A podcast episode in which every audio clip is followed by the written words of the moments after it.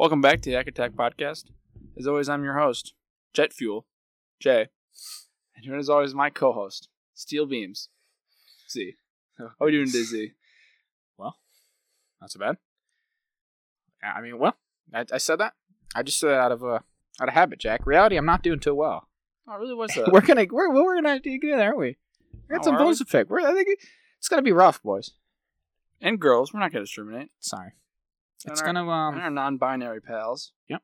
It's gonna be something of a combative week. I'm gonna request permission to treat the witnesses as hostile, so to speak. No, denied. You're the witness and the judge of this scenario. Well, yeah, you just fair enough. Yeah. You're the only other man in the room, so get absolutely fucking by. All right, what I'm referring to, of course, is that this week we're doing a big old James Bond episode because the new James Bond movie came out. So we're gonna talk about some previous movies, new movie, all of it. Smarter men would have broken this up somehow, maybe. Done some of it last week, some of it this week, but... Nope. I watched 3 of the 4 Daniel Craig James Bond movies, and then watched it on Friday, and then watched the 5th one today before we recorded. You did. And before we get into it, I will commend you for that. Is that you did, you sat down, you basically marathoned it was tough 3 of those in a row, and it was like 7.5 hours of movie. Yeah. So, no, let no one say you aren't dedicated to this show. Except me, who I say it all the time. I'm committed to Crown and Country. That's good. That's all right. Yeah. Keep it on brand. Yeah, look at that. This is the one time you've gone above and beyond to actually watch something for the show. What are you talking about? You know what I'm talking about. Well, I couldn't imagine what. You know, you don't be watching anything. That's like the recurring thing. They don't know that. All right. I watch things for the show. So, for everyone's reference, Jack, I've seen every single James Bond film at least once. I take that back. I've seen every single James Bond film of the Eon Productions ones. So I've not seen the original Casino Royale, and I have not seen Never Say Never Again. But, as we all know, all those Bond aficionados. I don't know if there's a name for that. There's gotta be, right? Bond heads? Bond bitches? Never Say Never Again is just a remake of Thunderball, which I have seen, so... Oh, you know, I know Thunderball. In a sense, I've seen Never Say Never Again. Right, of course. That thing I know. So, Jack, on the other hand... Again, the opposite end of the spectrum. I had prior to this week never seen a James Bond film, really. Never once. Never would deign to. And so I was very excited for this. I thought we'd talk about it. And so I was like, all right, Jack, you know, see it? And he was like, well, I've never seen any of them. And so I lent him my my Blu-ray copies because I have them, of course, because, again, I'm a big fan. It's gonna be apparent here in a minute. And so I had you watch Casino Royale, Skyfall, Spectre prior to seeing No Time to Die in theaters. Here. We skipped Quantum of Solace.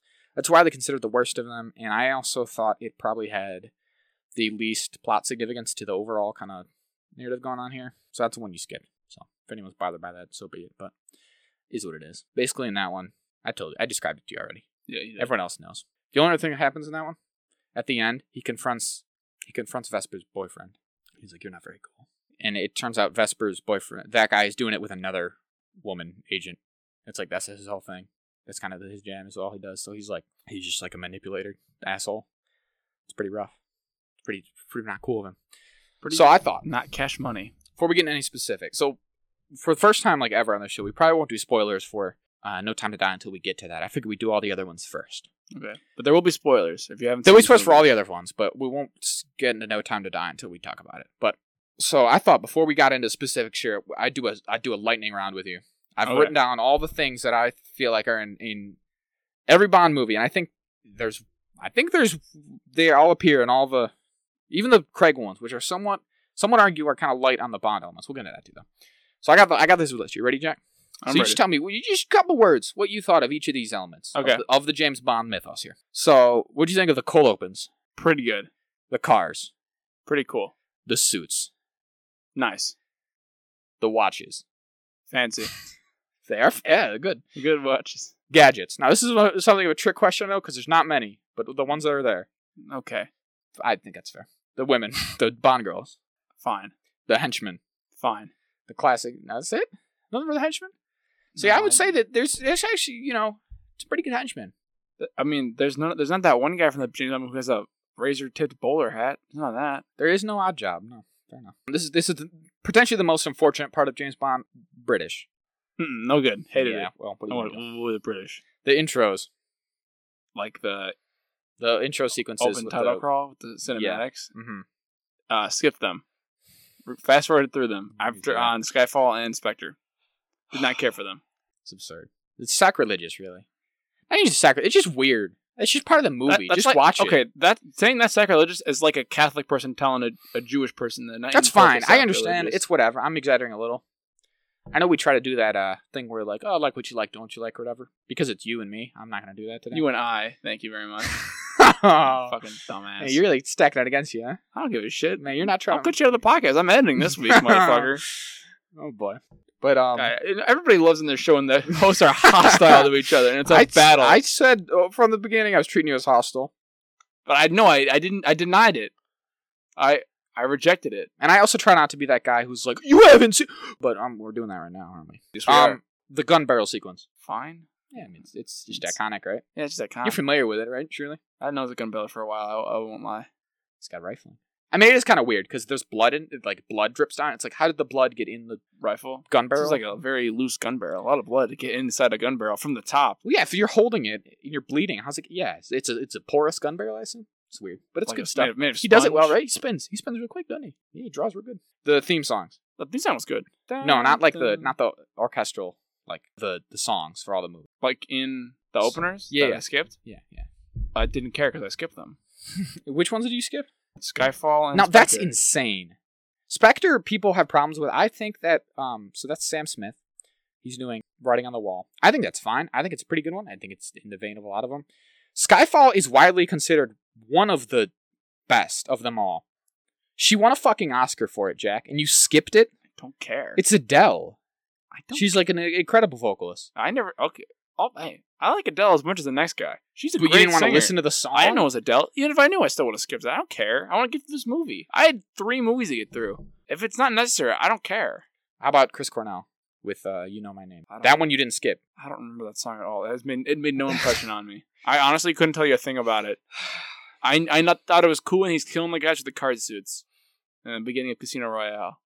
That's it. I couldn't tell you anything about the song. He's the president? So I wonder if we're going to go to war or not. All right. So I think we already did this, but for everyone else's benefit, actually just do a straight up ranking for me of the, let's skip No Time to Die for now. So of the other 3. Guess Skyfall, Casino Royale, and Spectre in that order. 1 to 3. Spectre was blast? Yeah, 100%. I think that's lining up with a lot of people. I will, to be fair, I did watch these movies in order from about 5 p.m. to 1:30 a.m. So that does. So I was watching Spectre from about 11:30 to 1 a.m. So I was dog tired and just wanted the movie to end, but also wasn't a huge fan of that movie. Okay, no matter what else happens, I do commend you for this, Jack. I appreciate it. They don't say everybody don't put out for the show. That's right. So now that means that you've literally just ranked them in the order you watched them. No, that's true. I watched. You said Casino Royale. Oh, you said Skyfall first. Oh, yeah. I'm sorry. Maybe listen to the words I say. I'm sorry. So I think of those 3, I think I'm there with you, Jack. I think I would have to agree. I don't dislike Spectre as much as a lot of people did. A lot of people were kind of hard on it when it came out. I didn't mind. That was pretty good. Right. But yeah, I'm right there with you. Skyfall is my favorite of them. Maybe even still. And I think Casino Royale is really good. A lot of people they consider that the high mark of them, which I always find a little cynical. I mean, maybe cynical, but it's like, dang, you think that he peaked in the first one? That's a rough. I would disagree because I don't really like Casino Royale very much. So okay, let's get in that because that one. Well, you said you like Spectre even less, but so what's your problems with Casino Royale? Do you have anything specifically? I don't really understand why the woman falls in love with him. It seems kind of strange. Well, he's just really cool and suave, I guess. You don't understand. He's not a very good secret agent. Because he tells everyone his name? Yeah, he kind of cautioned the wind, who gives a fuck, which works, I guess, but he's not really good of an agent. He's the best agent, though. He does it. He does it, but he's kind of a dickhead about it. All right, let me ask you this. I know I just asked you, and I'm going to cut you off. What did you think of the cold open to that one? Because I think that one's very well done. So, what was the cold open to that one? So, basically, we'll talk about that later. That's the one where he's in the black and white? Yeah, it shows how he earned his 00 status. He's killed 2 people. Yeah, and his license to kill. Pretty good, right? But he already killed people, so why would he need the license afterwards? Wouldn't he just keep killing? Well, I agree. It's kind of weird, but you have to kill at least 2 people on orders. You're like, man, you really can kill. You don't care. I guess it is kind of weird. I mean, obviously, just for anyone who doesn't exactly clear, the 00 program does not exist. License to kills aren't real. Not really. Like, there are secret agents who kind of four different nations that kind of have something that could be described as that, but it's not, no, a literal thing. But so, you know, they just made up some fictional rule. I don't know if that's ever been established in any of the prior movies. I can't remember. But I think in this one, they're just like, well, I guess to earn it, you have to kill two people. I agree. It's kind of weird that it's like, you have to kill two people, and then after that, you can kill as many people as you want. I thought it was kind of weird. Oh, I do you mean like the cold open part where he's running through the embassy chasing the bomb maker? No, I meant the part. The black part. And white. Okay. So, just for, again, everyone else's benefit, refusal. Cold open is traditionally... Before they show the title, right? It's before they show the title. And in the Bond movies in particular, it's less strongly connected to the rest of the plot often. Although these ones kind of play a little loose with that because they are often pretty closely connected to the plot. I guess cold open is, it's because, you know, it's cold, right? Like you don't, I guess you're not warmed up, right? It just jumps you right into the middle of a scene. You've been introduced to the movie. Yeah. Or the... Again, in these ones, it's not so much that it doesn't relate to the overall plot because they kind of all do. It's just more of like, it's a sudden, we're in it. We're doing it. And you don't really get time. They're kind of famous for it. Like they... I would argue kind of pioneered it in movies, like especially when you think of. No, I don't. Gosh, I know I kept going on about how big of an expert I am. I don't know if they've always had what you would describe as a cold open, but back in the day, right, having stuff before the credits was unheard of. No good. It was even like having the credits be, or I guess this is kind of a different thing, but like having the credits be at the end of the movie was under. It was kind of like you did them right at the beginning, and that was it. That was like the only way you could do it. Like, famously on Star Wars, putting the credits at the end like he did and having pretty much nothing in the beginning, I think he had to pay, like, a massive fine to the Screen Actors Guild. Or the writer, he must be the Writers Guild. Or Directors Guild. One of them. I can see the logic behind it because, like, if you put them at the end, nobody's going to see who made it. So it's kind of like, who even cares? I mean, think of how it is now. Most people just get up and leave. Yeah. So I guess if you were in a guild, that would be important to you. So you would make for them to want to do that, right? You'd want to put it in front so everyone sees it, I guess. So I gotta get that, but whatever. So it's kind of, like I said, the Bond movies are sort of famous for that. Them in particular, I think kind of pioneered. And it's kind of permeated now into, I feel like it's known as a general sort of trope in the sort of like espionage, like spy movie genre. Right. Definitely they sort of pioneered it. What was your specific problems with Casino Royale? Other than she just falls in love with no reason. I feel like if that bothered you in that first one, it only gets worse. Cause it does get worse. I didn't like Spectre very much for the same reason. Every woman he meets falls in love with him. Yeah, don't know why. Because he's just charming. Like that's just his thing. I mean, surely, obviously, you've never seen the movies, right? Yeah. You know who James Bond essentially is. I'm familiar with the character. That's like his thing, right? Yeah. They all just swoon over him for some reason. He's just that freaking smooth with it. Yeah. Also, what else? That shirtless scene. He comes out of the water. He's pretty ripped, isn't he? He's very ripped. He gets more ripped as movies go on. Yeah, bizarrely. And he gets older. Yeah, much older. Dick Harris is so much older. But what is it? That famously, just for the tidbit, that's like a recreation of the scene in the very first James Bond movie, Dr. No, with the first ever Bond girl. She like comes out of the water. It's like a famous sort of... Cool. That's all. I'll never watch that movie. In Die Another Day, Halle Berry's Jinx also does it. Recreates it. Just a fun little Easter egg. Yeah. I felt the... poker thing was boring. I felt the villain was kind of weak. I didn't really care about him at all. At the end, they just kind of do that like long extended end montage of them being in love, and then she betrays him, and then she dies, and he's like, "I'm real sad she's dead." And then, now she didn't really betray him. They made the deal and went sour. She was making the deal for him, right? The implication was at one point she intended to, and then at some point in the film, she fully. Actually did just fell in love with him and was on his and just so what she was trying to at the end was not to like get herself and her other boyfriend out, it was to get her and him out. It just wasn't, I don't know, the whole casino thing wasn't very interesting. There wasn't a lot between that. It all kind of took place at the hotel, and I just don't know, I didn't find a lot of reasons to care about what was happening. Fair enough. How about when they gave him a heart attack? That was pretty good though. That was fun and intense. And that was like, and flip that car like 300 times. Yeah. And then it was like, okay, that was less intense than it happened. And they hit his balls a couple times, do some cock and ball torture. Literally. I mean, literally, yeah. I guess I should have actually put that down. Torture. James Bond's always getting tortured, isn't he? He gets tortured in the one thing, though. Was it? He doesn't really get tortured in the other movies. He gets tortured in Spectre. Oh, yeah, he kind of drills into his mouth. That's weird. I don't know what he's trying to do there. Yeah. Well, you know what he's trying to do. He says. I'm modified a little bit? I'm not. Oh, my gosh. I'm not really. I guess you were tired. I wasn't really clear. No, he tries to make him forget. He's trying to drill into specific parts of his brain to ruin his... But he was drilling into his jaw. No, like your brain goes down to here. Oh, but it looked like he was going into his... I don't know, man. I think the implication that he was always going for the brain. Oh. But I guess I should have mentioned torture. I think that's the only one, though, right? Yeah, I guess he doesn't get tortured in Skyfall. He just gets captured. I guess he kind of gets tortured in a way. More of a mental torture, isn't it? Yeah, but aren't we all mentally tortured by the world? Hell's other people. Shoot at that woman. Poor woman. So, yeah, they kill that woman straight up. I noticed you said on the women or the Bond women. And that's actually, I think, a complaint that other people share with you. Is that the Craig era Bond movies do not utilize the Bond girls very well. And that a lot of them are not in them very much or just straight up are killed very quickly. Oh, yeah. Fridged. Yeah, they're kind of a fridge, yeah. Now, I think Vesper Lind would be the exception to that because she's in it the whole movie through and she's like... I guess you could still argue that she's fridged, so to speak, but she's obviously like an actual character who's important and stuff. But then obviously in... you haven't seen Quantum of Solace, but in Quantum of Solace, Strawberry Fields is killed. In Spectre, the Bond girl whose name I don't even remember is killed. There's not a secondary one in that one, or like a main whatever. Because that movie focuses so much on, like, M, right? But right. And then Spectre, there's two, and Monica Bellucci is not used for more than, like, 5 minutes. Yeah. People don't like. I think it's one of the things where it's like, I don't know, they, you know, I guess you could argue that they shouldn't try to be fit in two, and, but, like, for what they wrote, I don't know. Obviously, the complaint is like, well, they could have given her a bigger role, but I don't know. She kind of works in the plot for what she's needed for, I would argue, but... Yeah, I could totally understand that as a complaint. Again, especially killing them off like they do sometimes. Just like throwing them aside. Yeah, that's not cool. Yeah, I don't know. So, I wanted to run this by you as someone who has no nostalgia for these or anything. Fresh perspective, totally fresh, right?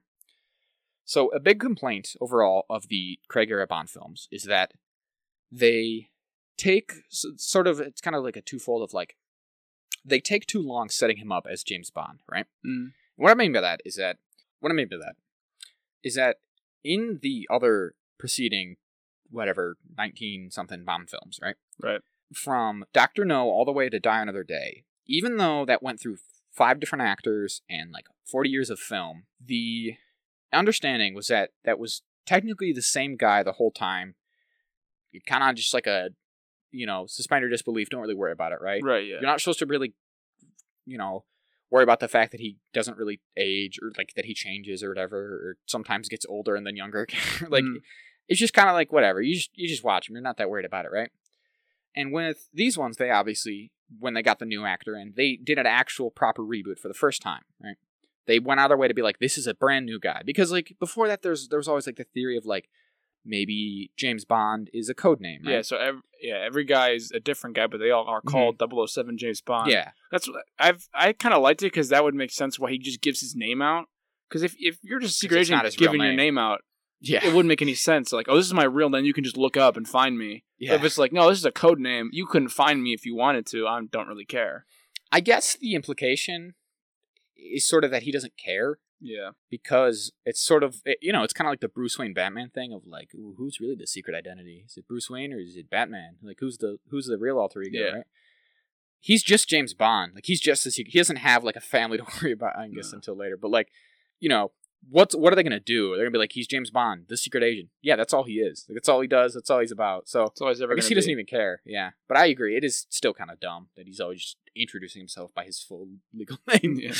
So, yeah, there's that theory that when you receive the 007, you know, designation, you also received the code name James Bond. Obviously, again, with this one, they kind of got rid of that, and they went out of their way to show, like, his earning the 00 status like we talked about. And obviously, Casino Royale is meant to be his first mission as James Bond, right? Yeah. Or as a double agent. Obviously, he's just James Bond. Yeah, he's just him. Whereas even in like Doctor No, which is the very first Bond movie, right? He's already established. It's not his first mission. It's not like he's well established as an agent who's presumably done a number of successful missions already. And so, you know, I think as the first movie in a series, that's fine to do, and that's an interesting way to take it. Again, especially if it's something you never did before, right? And there was kind of this vibe of like, all right, in the first one, him getting his heart broken so thoroughly by Vesper Lind, right? Explains why he is the way he is towards women throughout his life, right? Because it kind of people, you know, had that sort of speculation, right? Like, maybe they did this on purpose to show why throughout all the other movies and all his appearances, James Bond is always all cynical and so jaded when it comes to this, right? He got soured. Yeah. And then, you know, between that and then they had Quantum of Solace is essentially like the most direct sequel of any of these movies. Right. It's pretty much an exact follow-up to Casino Royale. And then you have Skyfall, right? Which introduces a lot of more side characters, right? It brings in Moneypenny. It brings in Q, obviously for the first time in the series. Right. It brings in the new M. And by the end of that movie, he's got the kind of traditional support staff, right? Because in the original movies, M was a man, right? And then eventually it was Judi Dench, and then obviously now it's back to like Ralph Fiennes. So it kind of felt like he was on like, you know, back to basics, like this is traditional sort of Bond, right? And it took 3 movies to get there, but it seemed like a lot of people thought that at the end of Skyfall, all right, they've set him up as just your proper James Bond that everyone expects, right? He's got a Q, he's Moneypenny's secretary, M is a man again, for, you know. And so, like, now we're just going to do missions, right? Yeah. We've gotten all, like, the backstory establishing bullshit out of the way. We're just going to do some James Bond missions. And then Spectre was very much not that. Not at all. And, obviously, No Time to Die, because they emphasize so much, hey, this is his last movie. He is his last one, his final appearance, which is something they never really did before with the previous Bonds, right? Because, again, they weren't worried about continuity in that kind of way. Just, you got a new guy, no one talked about it, right? Yeah. You wasn't really thinking you had to worry about it. Just accepted. Yeah. That's how it works. Someone's going to be Bond later. Exactly. So doing the whole, like, this is Daniel Craig's last time, they really obviously amped it up. You know what I heard? Sure. I looked up the Rotten Tomatoes scores for these movies, and I was reading through some of the critics' reviews of Spectre, and I didn't check this quote, but it is a funny thing, so I'll say it. The reviewer ever said that apparently Daniel Craig was quoted as saying he'd rather kill himself than do another James Bond film, and said it showed in this movie. Yeah, Spectre. So he's got. We'll get to that a little later. I think we talk about No Time to Die, but yeah, he has a somewhat contentious relationship with these films. In his defense, I think he gets that way in particular, and obviously this is when he's saying things to the press that they can hear. Is on the press tours. I think that's what he absolutely hates more than anything.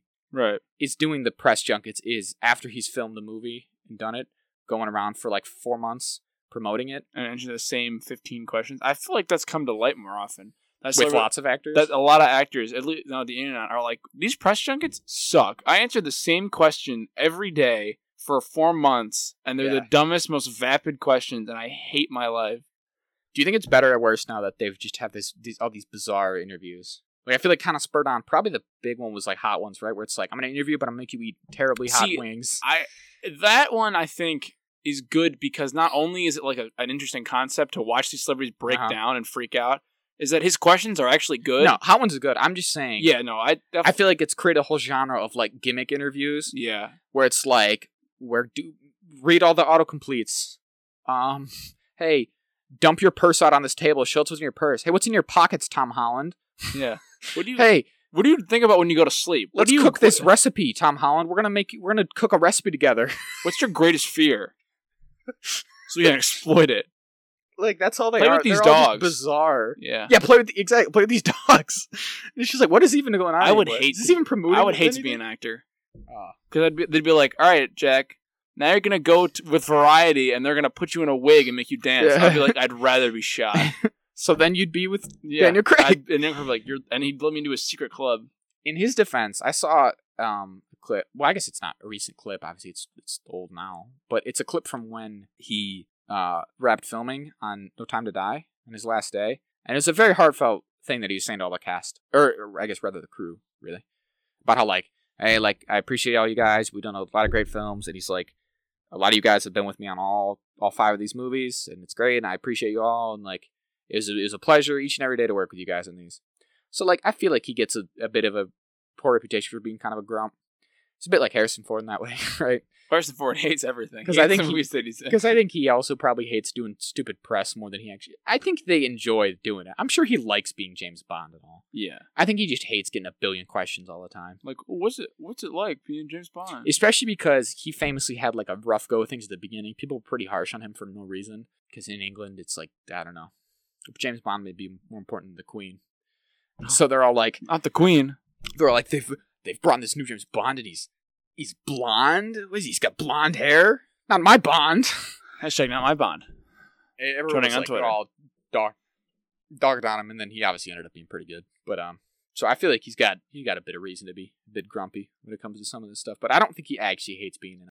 You're talking about? Oh, so we were just saying the whole, like, a lot of people think they took too long to establish him as Bond to the point where he never really gets a point to just do a mission. Because traditionally, all the other movies, it's one of those things. It's kind of like the thing people say sometimes about Batman movies is that the Batman movies are hardly about Batman, right? Right. They're kind of about the villain and the circumstances. You know, if you were describing, you know, Batman Forever, how would you describe it? You'd probably be like, it's the one with the Riddler and Two-Face, right? Or you'd be like, it's the one with the Joker. It's the one with Bane. Like, I feel like the Penguin. Yeah, exactly. So, like, I feel like back in the day, the James Bond movies were more so that it was the villain. It was the circumstances. It was just like, what is he doing this week, kind of deal. Yeah, like a monster of the week kind of formula. Yeah.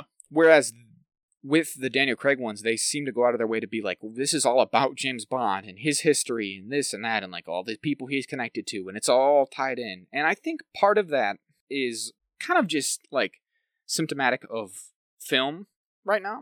Yeah. I think that's the big thing to do is you don't just do a one-off series. You do a franchise, and it's all interconnected. And that's what people seem to like nowadays is like the payoff of we set this thing up 3 movies ago and we're paying it off. And like obviously different sort of franchises do it to varying, I think, levels of success. Yeah. But I think that's probably part of it is that, and obviously like that sort of trend didn't start until about, you know, halfway through these maybe.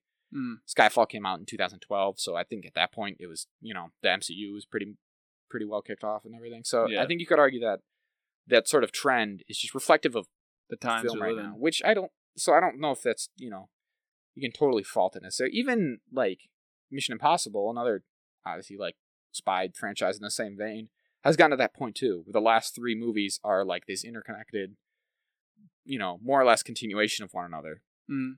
So what do you think? Do you have any thoughts on that? No, I definitely think there's some merit to that. It does. I know a lot of people have that complaint about movies nowadays. A lot of like people kind of make fun of the big film jackoffs. Just like, oh, I watch this movie where a guy looked at a sheep for 6 hours. It really told me about life. And yeah, just like that. Well, people like when, yeah, like a interconnected universe, like putting a lot of time into something.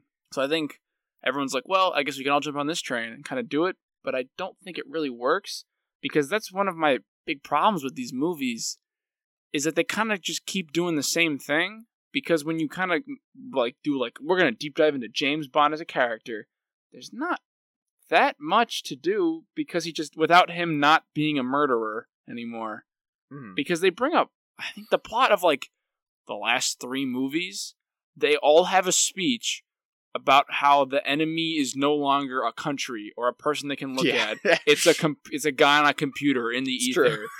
And they all have a plot like, you're antiquated, James Bond. And they're right. He is. And he's like, no, I can still do it. That's another, you nailed it. Like, that is another like big complaint about these movies, is that they all do the whole, and the thing is, they've been doing that even since like the Brosnan. Like they've been doing that, the films before even these Craig ones, is the whole, you're antiquated, Bond, you're outdated. Like, what's the point of having a man on the ground anymore? Which, like you said, there's probably truth to that in, like, the real life. But at the same time, if you're going to make a movie about it, you probably don't need to tell me that, right? Yeah. You can let me believe that, like... You're kind of, like, being like, hey, remember how dumb this movie is? You paid for it, you idiot.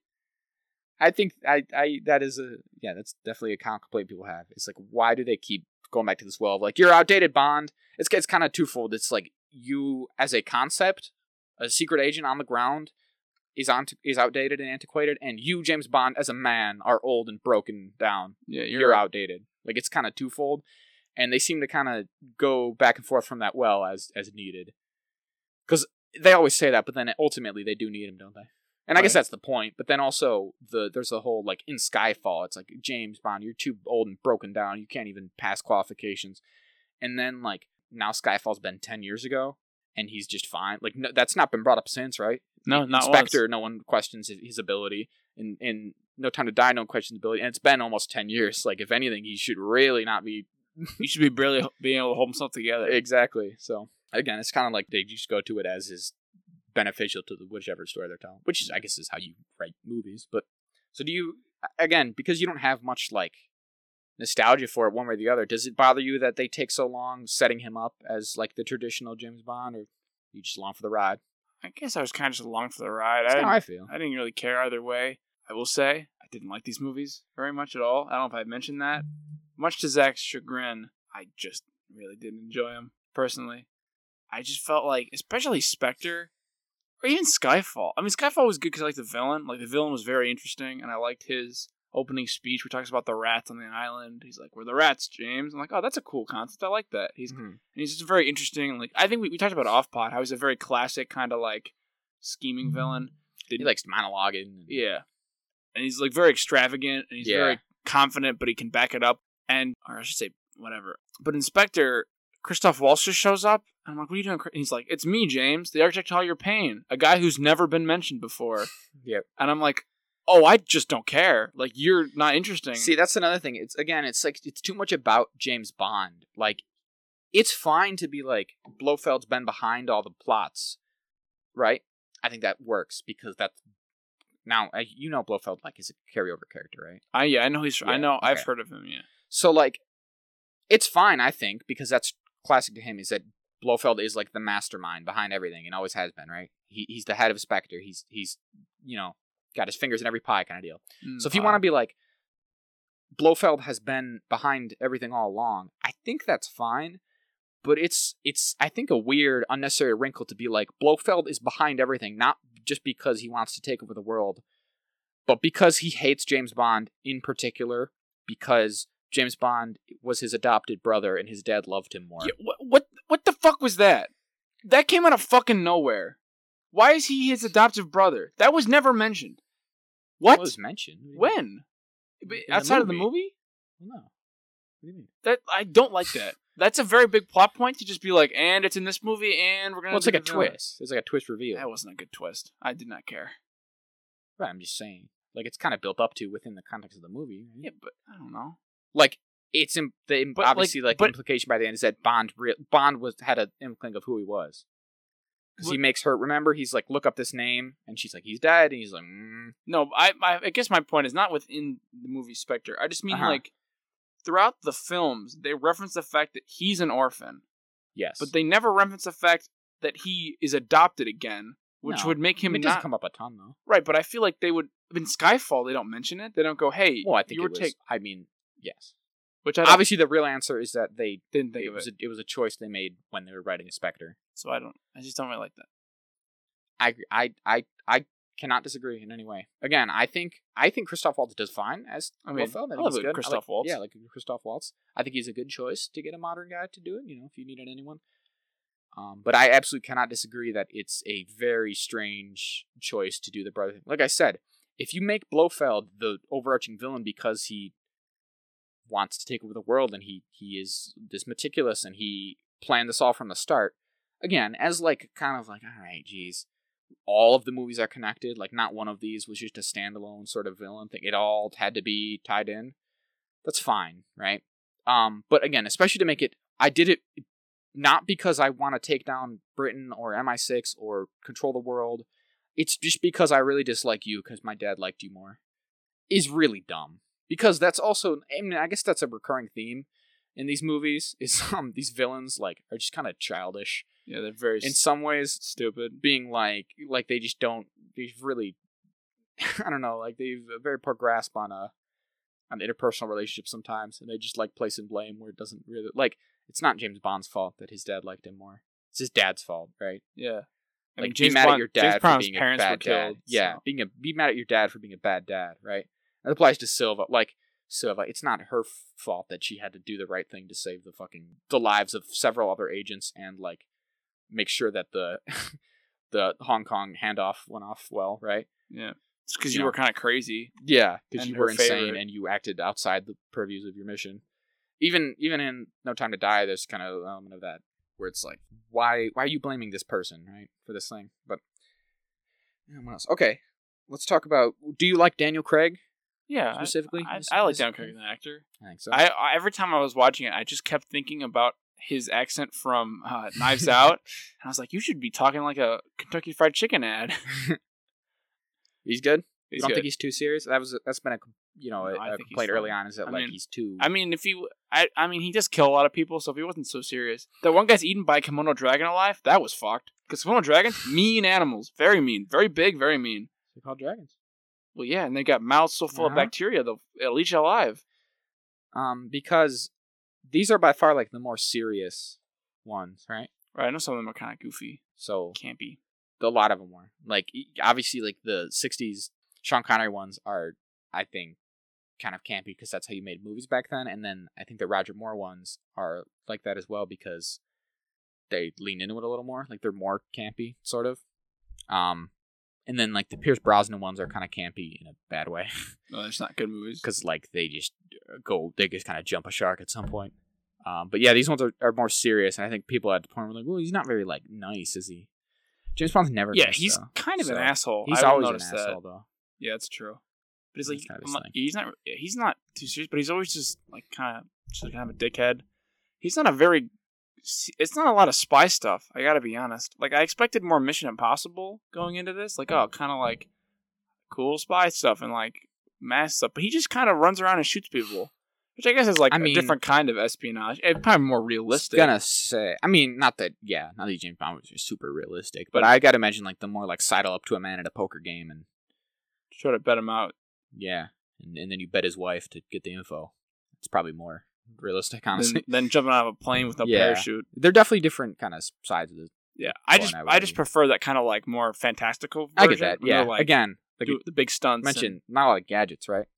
Yeah, not really. Which is traditionally a James Bond sort of staple. Which is kind of disappointing that there's not very much of in these movies. Mm-hmm. Again, we don't even get a Q until. I liked Q. He was cool. He was funny. Yeah. He's James, I hate you. You're ruining my life. He's good. I really like you in these ones. Yeah, he's funny. They kind of went the exact opposite because, I suppose, initially, Q was sort of like James Bond, peer age-wise in the early movies, right? Mm. But the actor who played him in all the original movies, he played him all the way through until he passed, up through, I guess, Die Another Day. And so, oh no, not Die Another Day. That's the last one. I think his world was not enough. But anyways, so by the end, he was kind of he was very old, obviously. Right. So I think maybe for this one, they wanted to do is kind of go the opposite spectrum. And he's obviously younger than Bond. That's the joke, right? So I think that's cool. I think he's great. Nice dichotomy with them. Yeah. I like in No Time to Die. We won't get into too much. But when Q comes in the office and Bond is there and he goes, "Oh, Bond, I haven't seen you in... Yeah. And how are you?" Yeah. And I was like, "Shut the fuck up, Q. I know you fucking... He's living with you, you asshole." He's like, "Oh, what are you talking about?" His name was... The original Q actor's name was Desmond Llewellyn. So we talked about Craig. We were talking about Q anyways. So what do you think of the supporting cast? So obviously for the first couple movies, Judi Dench is M. She's mean, but spectacular though, right? Pretty good. I mean, it's Judi Dench, right? Yeah, she's a great actress. She don't care that she died. Gotta be honest, felt nothing. She was like his mom. Though. Care. Mm-hmm. There you go. And then she's obviously then replaced by Ray Fiennes as M. How do you like him? Fine actor too. He does a bit of action in a couple of them, doesn't he? Yeah, he saves Judi Dench. He saves it. Yeah, and he proves himself. He's in the SAS. The IRA tortured him. That's pretty badass. And then got him good. He kills C in Spectre. He does a lot of action. Not traditional for him. But... Oh, right. See. Ben Whishaw as Q. We already talked about he's good, right? Yeah. Naomi Harris as Moneypenny. Fine. I don't really know about Moneypenny. She's just a secretary. So if anything... She shoots him. Yeah. Pretty fun, right? They put her out there. They had her do some stuff for once. And it's kind of a reveal, obviously, at the end of that movie that her name is Moneypenny. Yeah. Which I guess to you was nothing. But literally nothing. I was everyone was in the movie oh my gosh! That was Moneypenny? I did not. She was like, "My name's Moneypenny." I'm like, what a stupid name. The British Moneypenny? Jack, come on. So why wasn't it called Quib Pound? They don't have pennies. Do they have pennies? Yes. So where do we think we got the idea of pennies from? I don't know. I thought we made it up. We made up everything. Freedom. We made up freedom, didn't we? Exactly. Rory Kinnear is Tanner. I don't have any connection to Tanner. I don't. It's fine. It's pretty good though. Okay, a lot of these characters I have no nostalgia for, so I don't care. You already said you don't like Christoph Waltz is Blofeld. Jeffrey Wright is Felix Leiter. James Bond's American CIA counterpart. Okay, he's just we're good friends, Felix. They met once in a poker game 14 years ago. So Did they meet again in the second movie? Yeah, they're in the second movie. That's what I figured. I was like, they're definitely in the second movie that I missed. Kind of set you up for failure on that one, but... Yeah, thanks, Zach. It's one of those things I think you're meant to assume that they met between them. Yeah, I assume they've met a couple times. I liked that they were friends and they were buddies. Also, like, if Felix Leiter isn't his friend, who does he got? Literally nobody. That's it. It's just the people he works with and that guy. That's the only other guy. And that also is basically just a guy he works with. Yeah. You take that from him. He's got a fun American friend. You can kind of be like... You're probably right that they weren't very good friends. It was probably still his best friend, though, because he doesn't have many. I think he's good. Jeffrey Wright's awesome, obviously. Oh, yeah. So, do you want to talk a little specifically more about any of the villains, henchmen? You did not like, what's his name, as Lashif? He's in Doctor Strange. Yeah, Mads Mikkelsen. I just, like... You didn't care for him? Didn't care. He's not a very interesting... Like, he's interesting, but... I don't know. Not a lot of time is spent on him. Like, no. Developing him. He's good at math. He cries blood. His girlfriend almost gets killed by African warlords. And then he loses poker to Bond. What do you think of the idea that Bond hardly beats him? I mean, they do what they wanted, essentially, right? Which is beat him in the poker game. Yeah. To get him, to put him into an unfavorable position. Which he does. But then, like, ultimately, Mr. White just shoots him. Yeah, so he just goes in that basement and executes him. Yeah, after he's torturing Bond by hitting him in the nuts. Yeah, so, like... They didn't really get him. I mean, they kind of accomplished their goals regardless, but I always thought that was a fun thing. It's kind of like a bigger fish moment. Again, especially as it, goes on to be revealed that, like, Mr. White is part of Spectre and all that. Yeah. That's what's crazy about it. You did say you liked Javier Bardem as Silva. I did. It was very interesting. Well, I guess, what do you think about the recurring trope that all the Bond villain henchmen are, like, deformed in some way? Are they? Yeah, that's, like, the kind of trope, like, odd job. He's just like dwarf, I guess. So that's not a terrible one. You got like Jaws in the older movies. He's got like metal teeth. There's this guy with diamonds in his face. You got that guy. How is he deformed if he has diamonds in his face? They're like stuck in his face. How do you get him in there? I don't remember. It's one of the terrible Brosnan ones. It's in Die Another Day. Yeah, that sounds really terrible. I don't know any of the henchmen you're talking about. Well, no, I'm just saying. You know Odd Job. He's a short guy with a razor hat. You already mentioned. I thought he was taller. I thought he was like a big guy who fights Bond. Oh, is he? Yeah, he's like a big, tall, burly guy. There's a different henchman in Man with a Golden Gun who's like a dwarf. My apologies. Just you know about James Bond. Yeah, jeez. I feel like a dum-dum. You should. But so obviously in these ones, Lashif has his weird crying blood eye. Right. Silva's face is ruined from cyanide. How is he a henchman, though? He's just a villain. I said the villain/henchman. No, you said the villain's henchman. I meant like either one. Well, you weren't very clear about that. Goodness. How am I to know if you aren't? Goodness. You can say saying one thing and meaning another does not help me. Spectre, obviously, like Blofeld, gets his iconic ruined eye, the scar. Dave Bautista's got metal nails. I thought he painted them gold. I thought it was like a nail polish. They were metal? They're meant to be metal? He digs a man's eyes out with them. Yeah, so. But I could do that with my thumbs. Could you? You want to try? Not really. But... Well, I definitely could. My thumbs are pretty meaty. No, they're like actual like. It's not metal. It's not very clear they're metal. Because you can just blind a man. Why would he just paint them gold? I don't know. It's a fucking Bond movie. Okay. I don't care. Well, so you did notice that his nails were metallic, and you just assumed that was a stylistic choice. Yes. Not actual metal on his nails. Yeah. Well, it is. Okay. Well, that's stupid. So I guess none of that stuff to you then. No, none of it. All right. Again, I was not very impressed by these movies. We don't really get fun cars until Skyfall and then Spectre, where they're actually doing Bond gadget stuff, but pretty good, right? Pretty good. Classical. Even in Skyfall, the only thing it really does is they allude to the ejector seat, and they use the guns, but they don't do anything else with it. Suits, fine. Watches. He's got an Omega, not a Rolex. That's pretty good, because he's always got an Omega. He's got a C-Max, because he's a Navy man. And then in Skyfall, it explodes. Or Spectre, rather. It explodes. Pretty good.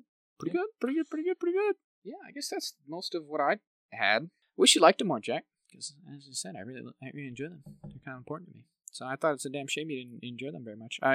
I can't help but feel somewhat responsible for that, because I really feel like I set you up for failure by making you watch them all in sequence like that. In one night. Into the wee hours of the morning. I can't help but think you were in some ways doomed to fail, Jack. I always love being set up like that. I apologize for that. Much like James Bond in any of his movies. Kind of set up here. I fear that if we hadn't done that, you would have just enjoyed them more, maybe. I never know. I guess we'll never know. I guess not. So, let's talk about No Time to Die, specifically. Okay. So, I thought we could run down essentially the same list for this one, even. Okay. So, the cold open of this one, I personally thought was kind of iffy. One, now, here's the thing. I understand why they have to do stuff like this. Also, the cold open flashback one with Madeline as a young girl, right? That one's important. One, I have a problem with that, actually. Okay. I don't care for the idea that her mother was killed then. Because in Spectre, when James Bond inquires as to Mr. Wife's wife, Mr. White's wife. Mr. Wife's wife. Yeah. He says that she left him long ago, right? Yeah. Whereas this, it just shows she's dead. She was murdered. By... Now, I suppose you could argue that it was a second wife that he got who also left him. Mm-hmm. I guess that could work. Or I guess obviously maybe the easier explanation is just that he didn't want to tell him, which I think is also just valid enough, but still kind of bothered me. But I did like that they kept to it in other aspects, right? In Spectre, she specifically mentions the gun under the sink. When on the train, he's showing her the gun and he's like, you gotta be able to kick hers. And then she like takes it all apart and is like, I know guns. Oh, yeah. He's like, I don't have to teach her anything. And she's like, when I was a little girl, a man came to kill my father and he didn't know that my father kept a Beretta under the sink. That's why I don't like guns. And that obviously is this exact event, right? Oh, I don't remember saying that at all. Man. That would have been towards the end of your viewing party there. So I'm delirious at that point. It might have been. So I liked that. A lot of that movie's a blur. I didn't particularly love that there was like two cold opens because it ended up going for quite a while before the intro. Oh, yeah. And again, it wasn't much of a cold open. It just kind of was the plot of the movie. Yeah. So I don't know. Again, like the whole, do they lean too much into it to being interconnected? I don't know, man. I can't lie to you, man. I'm kind of sick of them going back to the whole Vesper well, right? Right, yeah. Like, I get that he really loved her and all, but, like, Jesus. It's like... From just a storytelling perspective, I understand that in real life you probably would never get over here. That's fine. That's, like, cool and all, but from a movie perspective, how many times can you expect me to cry over Eva Green's dead character, right? Who died in 2006. I get it. She died in 2006. Like, I get it.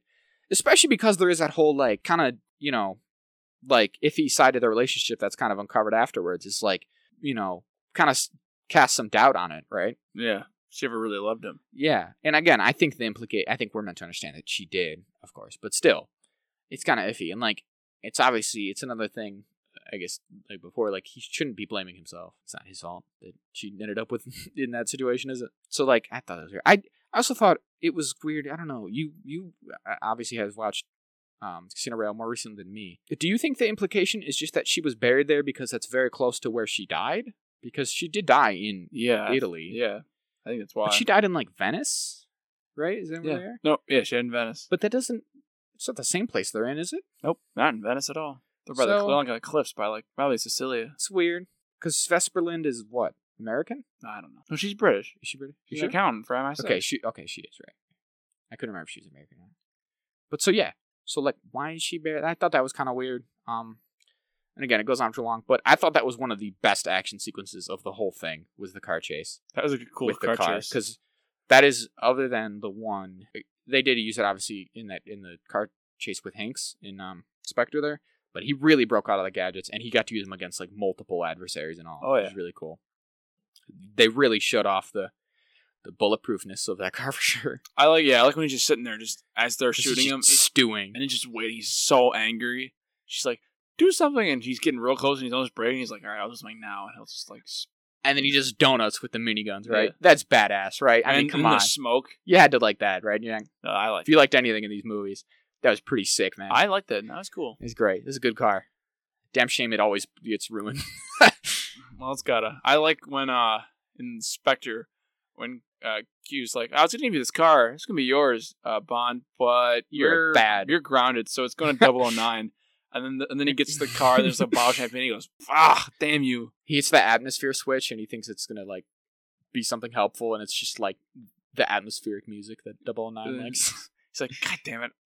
They all drive on the wrong side of the road too, on the outside. No, not a fan how they do that. No, I like the British. They're no good. Unless you're listening. If you're British and you're listening, you're the best. We love you. Keep listening. You're the best Brit ever to live. Besides William the Conqueror. He wasn't a Briton, though. Yeah, that's why he was the best one. He conquered them. They all thought they were priests because they shaved, because they weren't... I have watches on here. It's a watch. It pulls that guy's eye. It's a EMP watch. It's pretty good. They did that thing that unfortunately happens where Q explained to him what an EMP was, even though every moviegoer on Earth knows what an EMP is by this point. Mm. But he didn't draw it out too long, did he? He was pretty short to the point. Like, it'll fry things. Don't worry about it. So that was pretty good. Suits. Anything to say about his suits in this one?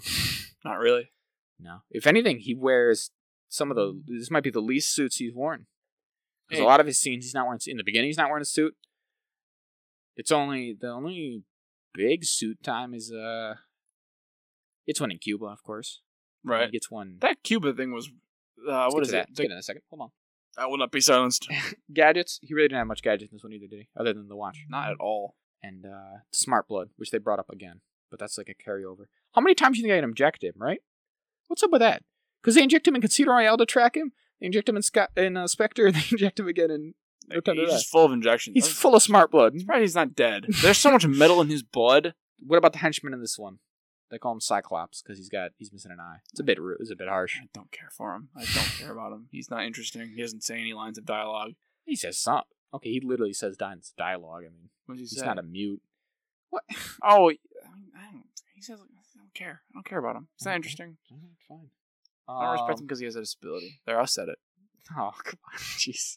That is kind of a thing, isn't it, though? That is kind of like the weird undertone of it, that all the villains / henchmen are like deformed. Just have like physical disabilities. It's a bit like if you're not a perfect human, you're kind of a monster and are evil. It's a little weird. Yeah, calling him Cyclops is probably a bit... I think we've talked about that for Star Wars, where it's cybernetics are shorthand for evil, so if you're more machine than man... The gun barrel in this one. Huh? I don't even remember. Okay.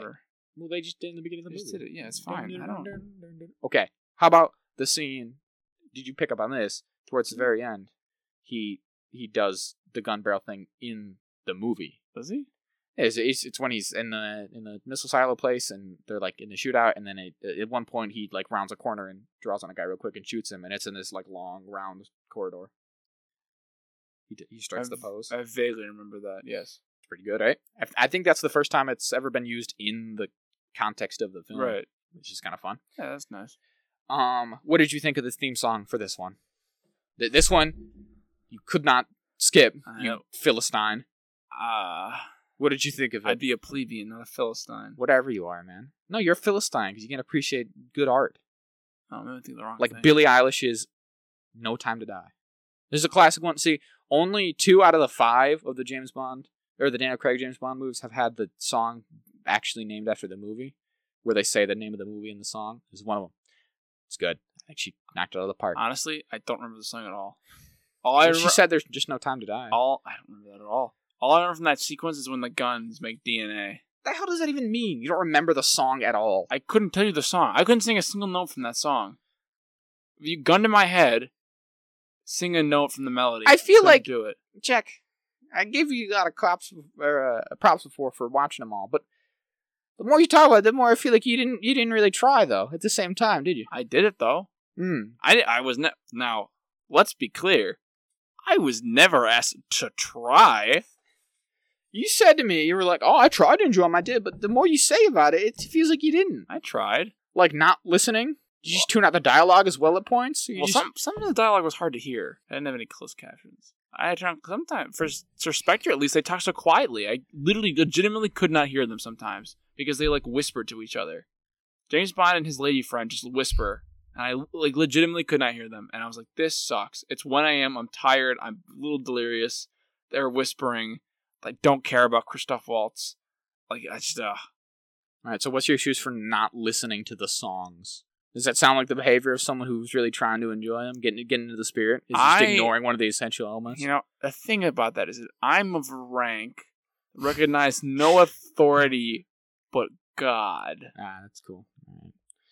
That was fun. That was fun that I did a King Richard quote. Well, it wasn't very fun. I didn't. Am I amused, Jack? I don't care if you are. I'll cut up this little bit from the fucking audio. I don't care. So, I thought Billie Eilish did a great job. At least one, she's the youngest person to ever do one, which is pretty cool. That's cool. And it's an American, so fuck you, England. Yeah. We're doing your movie. We got an American in there doing it, eh? Yeah, get him. She's by far not the first American to do it, but good on her. All the same. That going. I mean, Chris Cornell, obviously, like we talked about, did one. Madonna did one. Did she? Good for her. Oh, yeah. It's the worst one. Widely considered to be. I don't hate it, but I don't know. A lot of the down music. Garbage did one. The band Garbage. Oh. Really good one. That's The World Is Not Enough. Excellent. My single favorite, I think if you're talking like most iconic, best Bond theme song, you probably got to go either Goldfinger or Diamonds Are Forever. But I think just best song, like that stands on its own more so as a song, is Live and Let Die by Paul McCartney and Wings. Excellent. You know that song? That's a song you probably just heard, right? Yeah. Yeah. Yeah, that's just a song, but it's from that because of that. It's great. I think that song's sick. So it's a good song.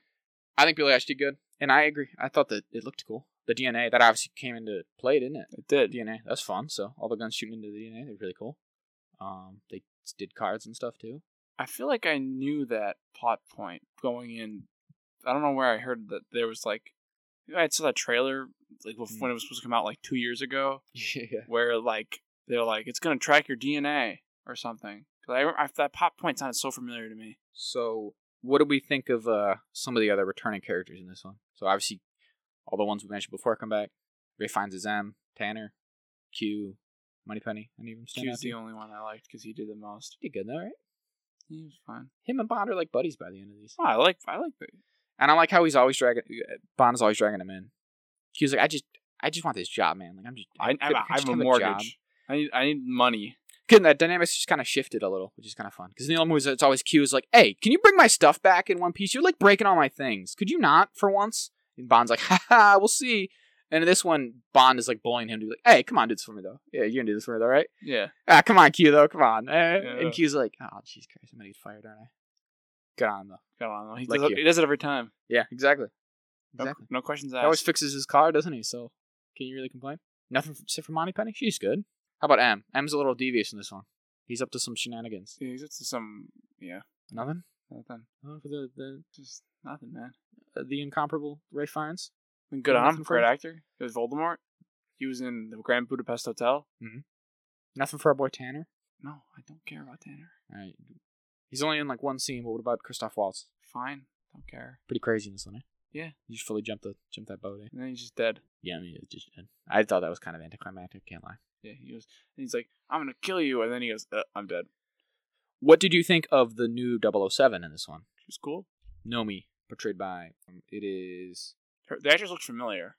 I thought I'd seen her or something. Lashana Lynch is her name. What else has she done? She's Maria Rambeau. That's why I recognize her. Yes, that makes sense. I thought she was fine. I feel like, this is tough. Because at one point, I was sitting there thinking like, man, it seems like they kind of went out of their way to make her, like, annoying and, like, unlikable and mean.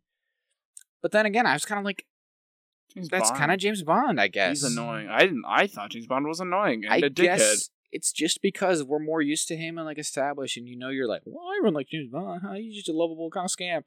Whereas this, because she's a new character, I feel like that's the only reason I was more so like, oh, why is she being so hard to get along with? So then by the end, and again, obviously, they sort of, like, they kind of make up towards the end, don't they? And they're pretty buddy. Yeah, they're friends. So what do you think about the potential of her potentially continuing the franchise as 007 with, you know, the rest of the supporting cast around her? Carry over Q, carry over Moneypenny, carry over M. Fine, I guess. Gotta be honest. I have no interest in watching more of these movies. Not to berate you for it. I know I saw a quote that Daniel Craig was like, when he's asked, like, should there be female James Bond? He's like, well, not really, because you just write characters that aren't James Bond who are just as good as he is. I mean, that's kind of our philosophy, especially because James Bond is just a guy. I don't know how you make him a girl without just making it a different character, right? Yeah, just make a new character at that point. Why are you trying to force it? Unless it's a girl who had a tragic backstory of an orphan and was a lieutenant commander in the Navy and yada, yada, yada. But again, probably just make a different character. Yeah. And I kind of was on the same thing. Like, what's the point if you do it so different?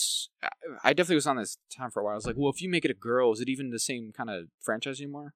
But I think if you do what I just described there, you keep the supporting cast, you keep the tropes, you know, you carry over. She's got a spy car. She's got the watch. She's got whatever. She can dress fancy, too. She can have all the accessories. She can have exploding pens and bullshit. Oh, yeah. All kinds of nonsense. She has M. She has Q. I don't know. That's kind of still a James Bond movie in a sense. Isn't it? I'd have to agree. So I think they could do it. I guess you don't care. Pretend you care for a minute. Well, hold on. All right, I'm ready. So would you rather that they carry over this cast and, you know, like I said, all the supporting cast and this new 007, and they do kind of sequels using that? Or would you rather they get a new actor in for James Bond and do another fresh reboot and, you know, kind of wipe everyone? I think I'd prefer they just keep the actors, because I like Q, and I think they're just fine. That's kind of how I feel. I kind of agree, and I think it's fine to maybe let it lie for a while, right? Yeah. So I don't know if we've fully said yet, but obviously we're talking about the new one, so definitely spoilers from here on out. Absolutely, we haven't said anything super bad yet, right? No. But from here on, definitely spoilers. 100%. Because the big thing. So obviously, at the end of this one, he dies. So I think because again, they really decided to make this a self-contained series here of the films of we're going to show his first mission as Bond and his definitive last mission is Bond. I think I wouldn't mind if they kind of took a break maybe for and they made a movie or two that was just a different, again, just Nomi being 007. And they just kind of let James Bond as a character rest for a while. I think that'd be nice. He's known for like 50 years. If you kill him and then just 2 years later you just have a new actor being him. What was even the point? Kinda, yeah, right. Why would you kill him in such a finale? Right. So I know a lot of people for the longest time have been saying Idris Elba has been a big name. I feel like the problem with Idris Elba is he's also old. Yeah, he's not like a young. He's like 50-ish. Yeah, right. Like I mean, good on him. I like Idris Elba a lot, but great actor. I think it'd be a weird choice to swap out old Daniel Craig for old Idris Elba. Right. I don't know if you can really start a new franchise again, especially when the expectation is that you do at least a few, maybe three or so, four. Think of Michael B. Jordan. Then he's American. Yeah. Put American James Bond. Really fucking throw those Brits for a loop. Pretty good. Good stuff. He's a great actor. One of our best. Yeah. Send him in and infiltrate him. So, I guess let's talk about that just a little specifically, though. What do you think about him dying and how they killed him and all? I just I don't know why they had to do that to him. I kind of agree, right? My man's real dirty. You know, like, I don't know. It's not, like, obviously the worst way things could have gone for him in this movie. He left behind a pretty good like legacy and all that, and he kind of set most things right? But I agree. I wish they hadn't. I guess it's kind of needlessly pessimistic to an extent. I feel. I don't know. I just wish they hadn't. I kind of would have liked that he just drove off into the sunset and had a good life. What the hell? Yeah. Right. Like. Especially because he more or less seems to get that in Spectre. It's weird they brought him in, and then for like his actual last one, they're like, "We're gonna fucking kill him, just kill him right off." And I think tying back into what we were saying about Daniel Craig having something of a contentious relationship with these movies, I wonder if he did not insist upon this, of like, "Hey, for this last one, can we actually just definitively kill me, just end the character?" And especially because they quadruple killed this man, right? Because they did the whole, like, well, even if he lives, he can never touch his family again without killing them. Yeah, horribly. And then they did, like, we're going to drop Hellfire missiles on him.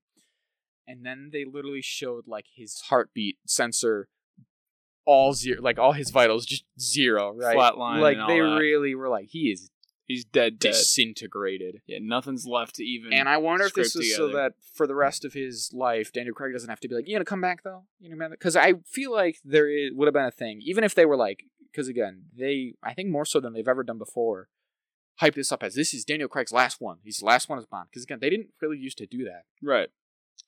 I wonder if there was like a, yeah, we know that was like your last one, but you think you do a comeback at some point, you know, like an old Bond, which I think would have been cool, personally. I think that'd be interesting, like an actual properly old, like he's, you know, 60, 70, being like, we need you back for one last row, Bond. Yeah, it's like, I can hardly shoot straight. Yeah, so but I feel like Daniel Craig was like, I do not want to hear this for the rest of my life. People asking me, kill me off definitively so that for the rest of my life, I don't have to have people ask me questions about it. Yeah.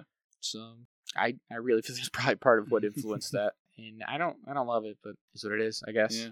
I guess it is kind of like closure even for the audience though, in that way, because you don't have to worry about it yourself now, right? Because right. It was kind of in the back of my head. It's like, especially if they continued, if they do end up continuing within this, you know, universe here, I guess you'd always be like, "Where's James Bond though?" Because like if things were looking really dire, you'd be like, "Well, James Bond's gonna come back, right?" Right. You know, Craig's gonna be right around the corner. He can't. I mean.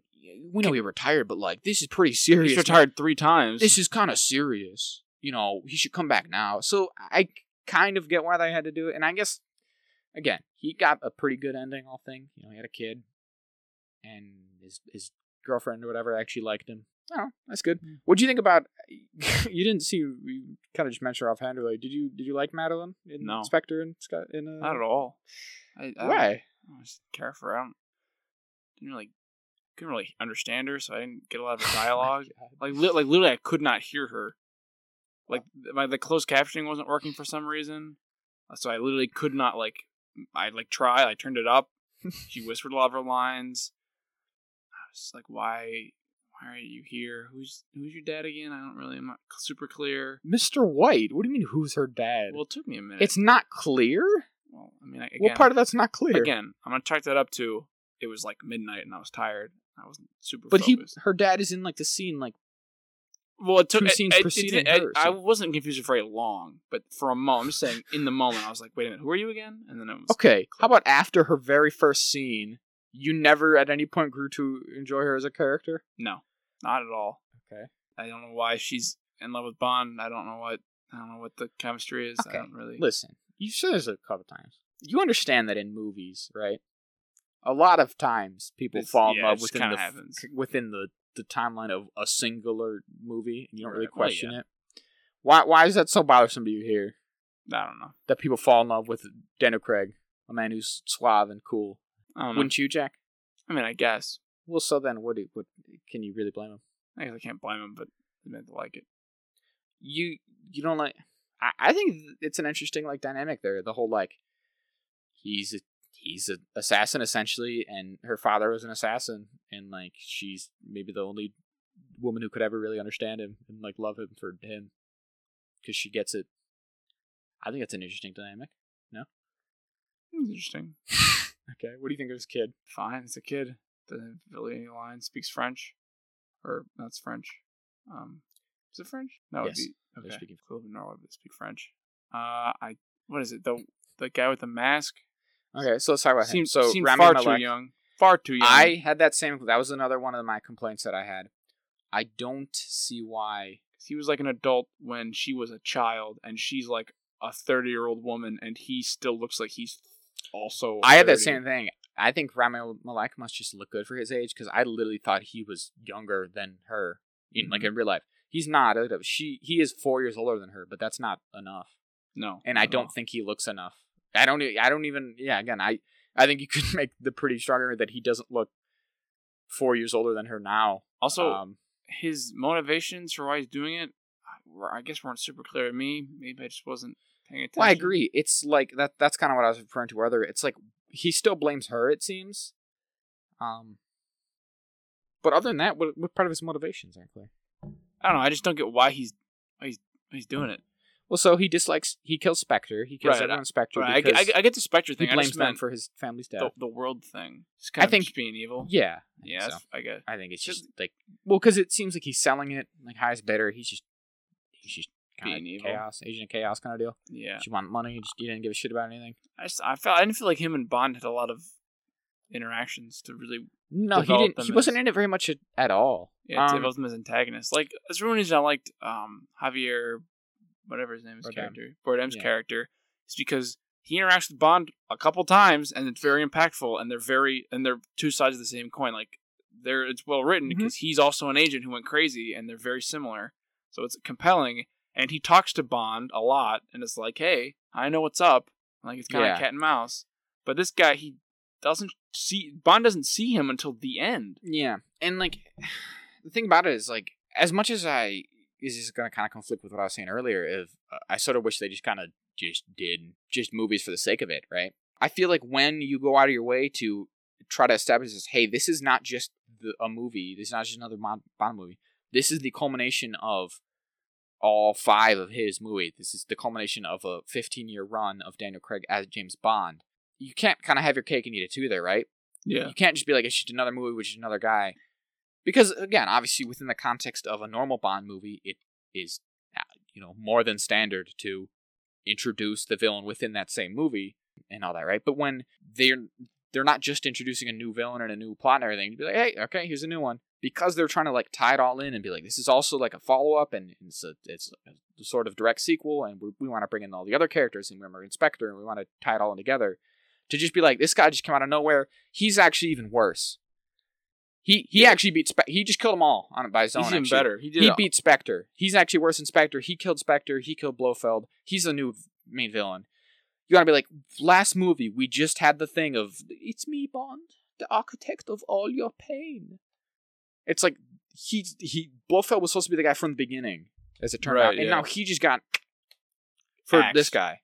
Yeah. Who, yeah, we don't really know. It's not really clear what obviously, again, he's just kind of evil, whatever. But the weird dynamic he's got with Madeline, like, is he supposed to be in love with her? I guess that's weird, though. That's very bizarre, especially because he first met her as a little girl. And killed her mom. It's not clear to me why he would have saved her.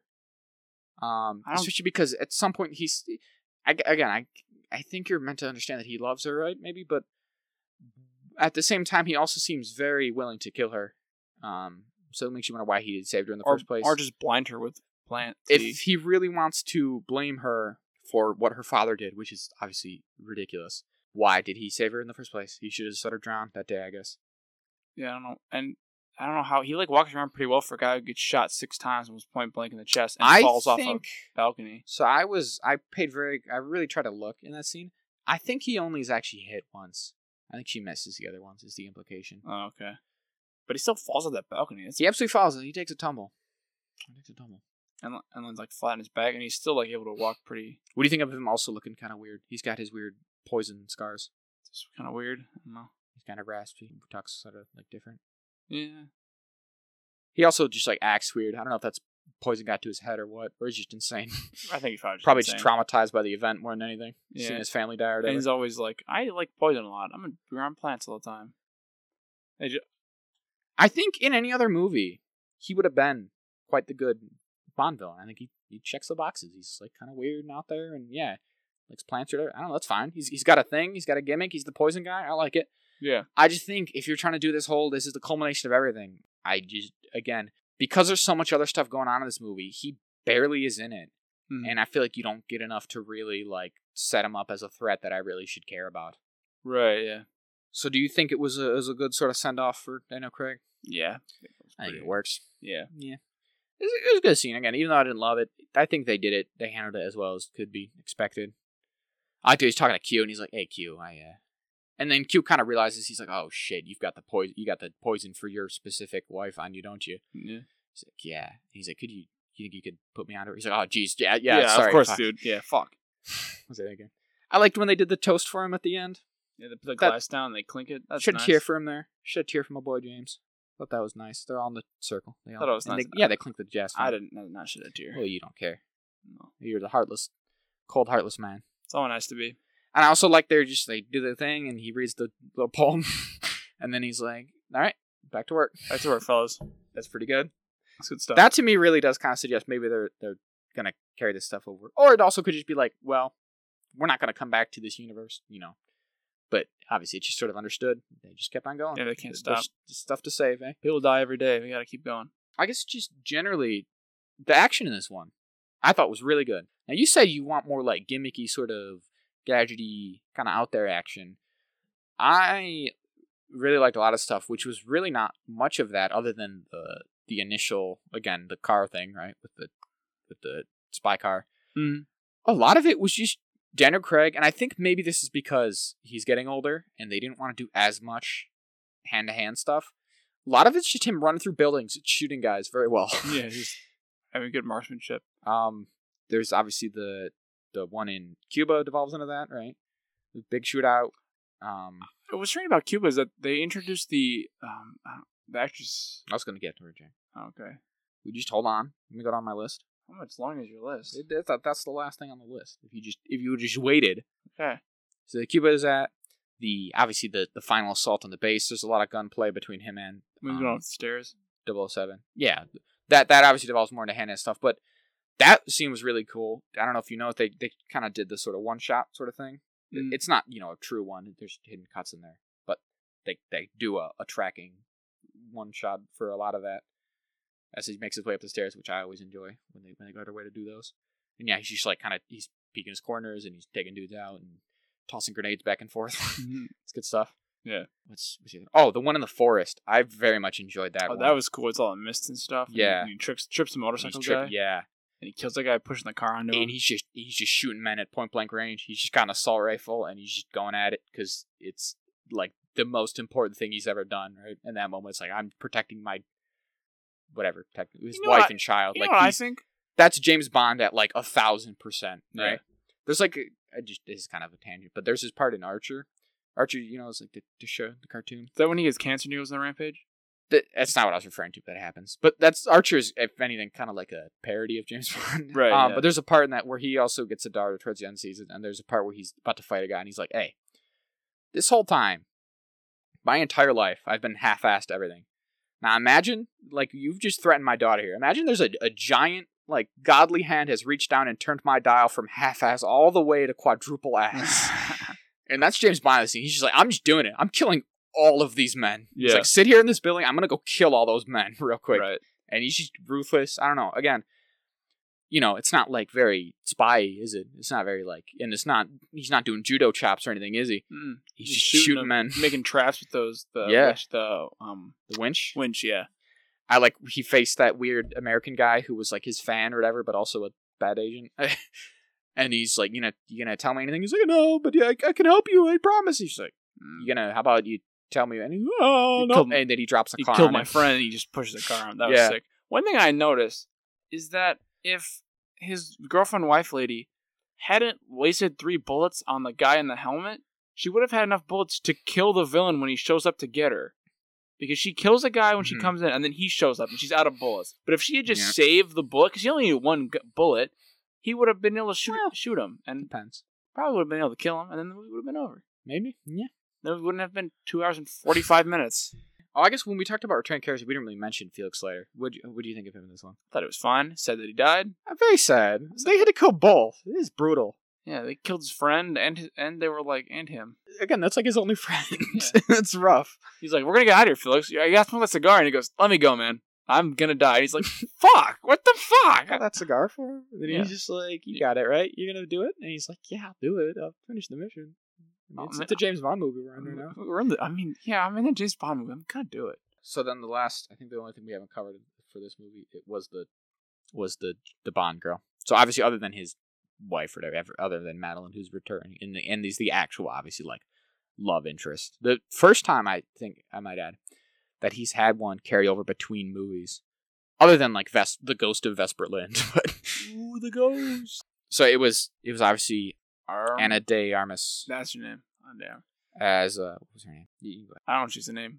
But I thought she was going to be in the movie more. She was cool. She did a lot. I like how she was like, it's my first mission. I just did 3 weeks training. It's great. And he's like, oh, that's fun, because then she seemed to be much more competent than that suggests. Yeah, he's like, only 3 weeks? And she's like, yeah. Well, because she's kind of goofy as for, like, the field craft of it, right? Yeah. As for being an agent and all, but she's real good at beating people. Shooting people, yeah. Just flips and shit. Pretty cool. Spin kicks. It was nice. And then she runs the car into the scaffolding that the doctor's on, and he falls. Yeah, pretty good. That was very cool. Very competent when it comes to, like, the fighting stuff, which is fun, because there's not, other than the one you didn't see in Quantum of Solace, there's not been a lot of, like, fighting, like, you know, peers and the Bond girls in these movies, right? Right. Like, none of the other ones have also been, like, you know, run and gun types alongside him. So that was cool. I agree. Again, I kind of wish she was in it more, but again, I feel like it's kind of the same as Monica Bellucci in Spectre there, right? Like, I don't know, she served her purpose to an extent, right? Like, it's a globetrotting movie. All these James Bond movies are. He was in Cuba for this specific thing. She helped him while he was there, and then she wasn't, because she left. And she just went back to America to be in the CIA. So, like, I don't know. Yeah, I think that's fine. Because people actually, like, were kind of speculating that beforehand, that it was going to be a similar scenario, that, like, hey, I bet she's not going to be in it much. And she wasn't, but I think that's fine. I really liked her, though, for what she was. Very cool. Yeah, I think so. I thought she was super cool. And again, like you said, it was kind of funny there, right? Yeah. Like, it's her first mission ever, and she seemed kind of calm. But then by the end, he was like, you know what? You did great. You did great. You did a good job. Good job. And then she gave him the cigar and all. Good stuff. Yeah. Too bad he never got to have it. No, too bad he got literally blown the fuck up. Bigger to my boy. Got anything else to talk about with this, or should we take off it? We probably should. We've been going. We've been going for literally an hour and a half straight. Did this last one change your mind at all? No. We went away to make it. Make you like him more. Oh, no, not at all. Would you consider yourself, after this, Jack, would you consider yourself a James Bond fan? No. Huh. I viewed it. Do you think you have any intention of watching any of the other ones which aren't featuring Daniel Craig? No. And or the one Daniel Craig film you have not yet seen? No. It's just some suggestions for you. I had no interest before, and I have no interest after. A lot of Pierce Brosnan ones are bad, but GoldenEye's good. Watch GoldenEye. You can watch got a game for it. Living Daylights. That's a good one. GoldenEye's got Sean Bean in it. It's 006. Doesn't he get trampled by cows in that one? No. It's a different Sean Bean death. Yeah. Goldfinger, if you're wanting a classic Sean Connery one, I think I'd say that one. Did I say Living Daylights? That's a good one. Yeah, that's a Timothy Dalton one. That's when he was edgy in the 80s. Ooh, edgy 80s. Usually the 90s are when it's edgy. No, that's when they got weird and campy again. You get like invisible cars and bullshit. Oh. Well, I guess it doesn't matter though. You're gonna watch them. Alright, Ack Attack. Ack Attack into the finale of What If. So, what if the Watcher broke his oath? Yeah. Pretty good finale. What if, Jack? Probably this episode would have happened. And it did, didn't it? It did.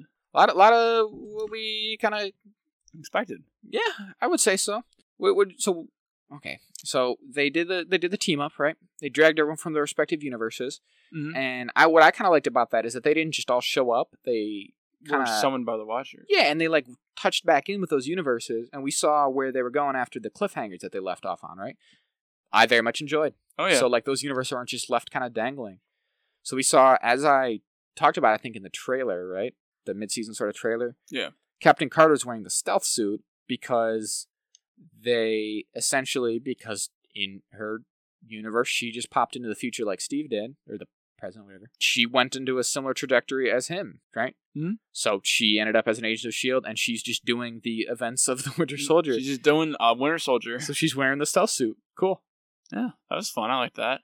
T'Challa, Star Lord, shows up to help save Peter Quill from Ego. Good. Thanks.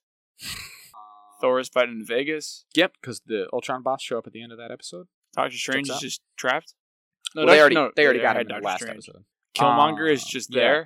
They're about to get him for being a bad guy. I was surprised that he got Killmonger. I was like, yeah. They're going to recruit Killmonger, and I was like, he's going to betray him. I guess they needed one from every episode. I guess spoilers for What If finale.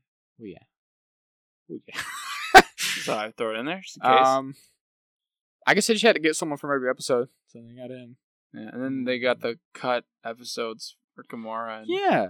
So we've talked about since the beginning of What If. That's been one of the things we've called back to several times, repeatedly, is Warlord Gamora and or Sakaar and Iron Man.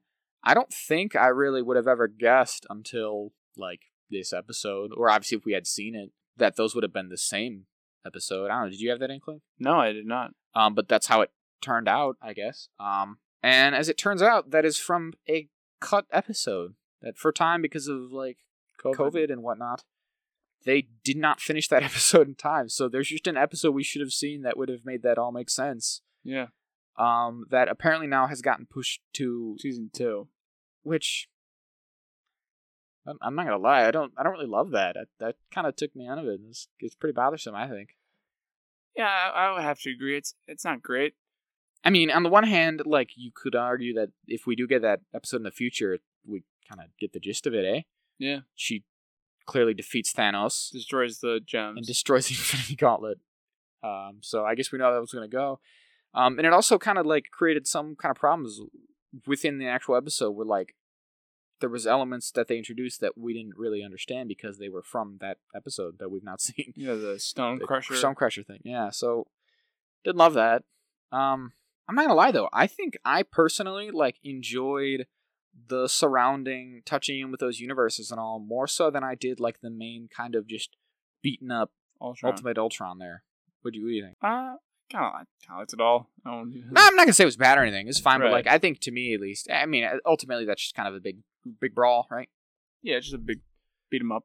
Yeah, so it was fun, and again, it was interesting. Obviously, it's a team dynamic that we've never really seen. Mm. Obviously, because most of these characters don't really exist in the mainline MCU. I thought. Very cool team, composition, I will say. It's kind of fun. Well, Thor is the most one who's just, That's just Thor. It's just normal Thor. I mean, I guess you could even argue that, like, ultimately Doctor Strange Supreme, even though he's kind of, like, messed up, he's mostly still Doctor Strange. He's got all those demons inside him. Yeah. But again, it's kind of the composition of the overall team, like, of them working together is fun, and it provides interesting dynamics. They obviously they don't have her initially, but they pick up Black Widow from the sort of Age of Ultron timeline along the way. Pretty fun. It's the last living thing in the universe. Basically in her timeline. Yeah.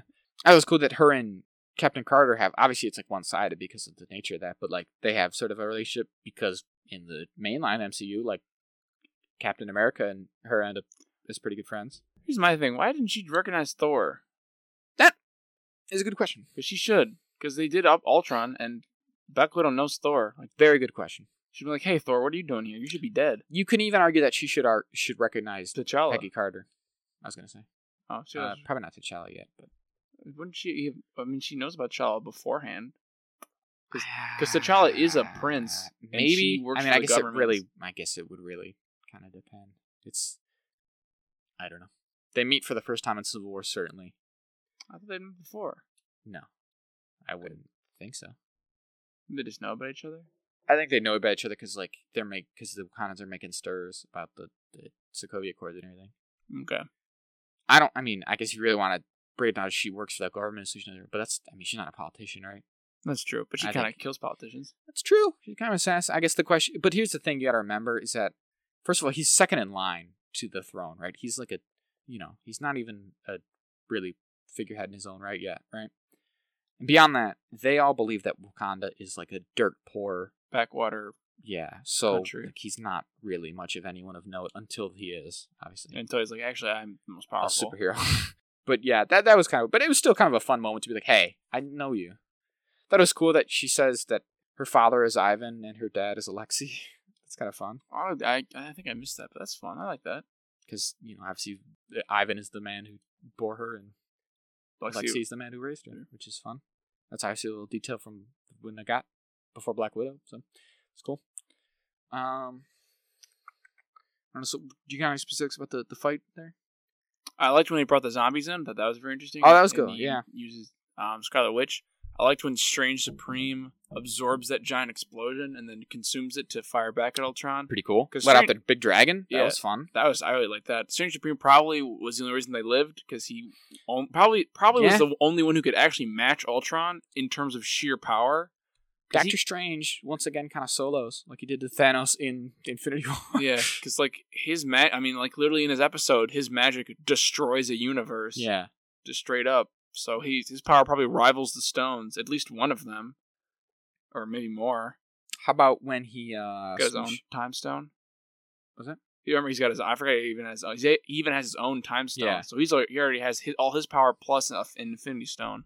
How about when he, do all the hammers? That was good. I like that a lot, too. Right? They all combine and they all do the lightning. Yeah, but obviously they get him. They get him real good. Because of Strange Supreme, ultimately, he sacrificed. Well, because that was kind of a fun twist of it. They kind of beaten him, and then they, with Zola there, right? So that's a fun carryover.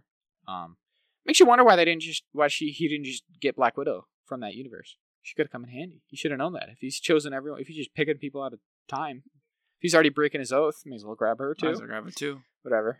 So that was fun. They brought him back. That's a good way. I don't know. It makes sense to me, right? Like, we got to beat a robot guy. You got to kind of do robot means, to do so. So that's fun.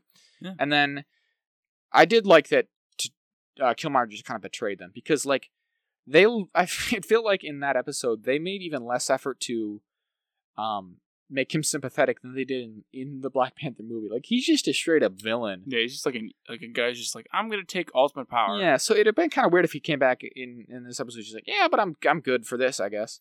So it makes sense that he wanted to grab power himself at the end, and I guess he's just locked in eternal combat with Zola. I like how they took Supreme Strange immediately out. He's like, no, he's like, well, you gotta do this forever. You gotta watch him because if they break out, they'll destroy everything.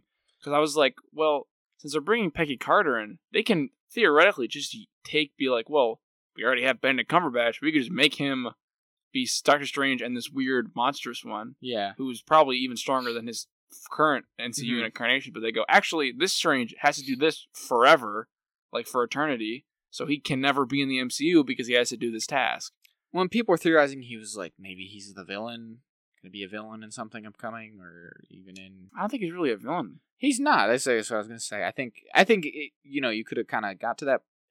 I see how you could arrive at that, and I think I probably thought the same thing after that episode, but with this, now I think it's clear that he's not a villain, per se. He obviously lost his way, and, like, he's not full of demons, as good as, like, the normal version of Doctor Strange, but he's not a bad guy. No, not at all. He had one specific goal, and it wasn't necessarily right, but it wasn't, like, evil inherently. So, yeah, I don't think that's her. So then, like I said, I kind of liked the surrounding stuff, so I liked returning everyone to their respective universes. That was kind of fun. So, Star-Lord and T'Challa. Peter Quill teamed up. Well, I guess Star-Lord. Yeah. They sounded like they were teaming up at the end. That was fun. Yeah, and Jane and Thor get together, and they had like a date. Nice. Happy ending.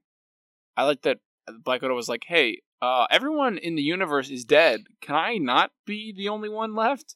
Because even Ultron's gone, so there's literally nothing left in the universe for her. And he's like, I don't know. I'm already doing a lot. Yeah. The door's kind of a metaphor. I could just make you go back. Yeah. I am all powerful. She goes, hey, dickhead, fuck you. Take me to somewhere else. And then he goes, I'll take you to a world. Hawkeye is still dead. That is kind of sad. I didn't think of that. I just thought of it right now. Hawkeye's going to be dead. Hawkeye's still dead. That's rough, but... Nick Fury's like, you're not my Natasha, but I guess you'll work. Go kill Loki or something. And then she just takes over Loki. Yeah. Hits him with a staff. It's good stuff. Yeah, I thought that was fun. I was kind of like sitting, I was like, once they'd done the zombie thing, they touched every single one of the episodes, and I'm sitting here, I'm like, they haven't done the, what if the Earth lost its mighty heroes, though? There's no one in here from this. They didn't get crazy Yellow Jacket Hank Pym or anything. They've been great. Yellow Jacket Hank Pym, you have been chosen. Yeah. I'm crazy. So, but that's how they tied it in, obviously. That's where he dropped her at the end. That was fun. Yeah. I like when he goes to Gamora, and he's like, who are you? He goes, no, Stark, not you. Yeah, you that. You, Gamora, because Stark is the reason Ultron exists. Yeah, that's true. That's a good point. I didn't think of it like that, but yeah. I guess, did we see her go back? Oh, no, I guess she's just hanging out with Tony Stark again. They're like, hey, I'm back. He goes, where'd you go? What happened? I kind of liked, it was kind of sad that, like, Peggy Carter was like, can I give him a good ending? Because that's obviously, like, the same thing as Steve Rogers, right? And he's like, can I just stop fighting? I want to go home. And obviously, we know he eventually does, and I guess we can hope that she does too. Well, because Steve actually is there, so she kind of gets better off because for a while in the original one, he has to see Peggy Carter have like Alzheimer's and dementia and like die, and he has to go through that, but she kind of doesn't, you know, unless he does. No, but he's in the suit though. I thought he's like been preserved like Bucky. Oh, because he's in the Hydra Buster. Oh, maybe. Yeah, he's been buckified. From what, though? Nazi science? Because at the end of that episode, he's just, like, sad. He's, like, out of the suit just needling. Remember, like, after she's disappeared? How's he get back into the... I don't know. Yeah. Well, maybe. That'd be nice, I guess. Yeah. I like that little tidbit where she was like, do you know me? And he's like, well, no, not universe. It's Captain America. Like, Steve Rogers actually just got to have the serum. And she's like, that'd be something to see. That's fun. He'd be tall, handsome. Wow. Yeah. Do we think? What do you think about? So we know season 2's coming. You think that's just gonna kind of totally wipe the slate and like, you know, start over of like just a whole new crop of what ifs? That's what I saw a quote from the head writer that said exactly what I've been kind of thinking is that they're not gonna do a big like, here's a villain. Uh-huh. Fight it. It's going to be like, here's a what if, and here's a what if, and here's just this one, and this one, and this one. They might do two parts. They might cross over a little bit, but they won't do a lot. I think it ties into that is probably one of the reasons because they have that random Gamora one and the Tony Stark's Sakaar one that they couldn't put in. So like, well, just kind of do them.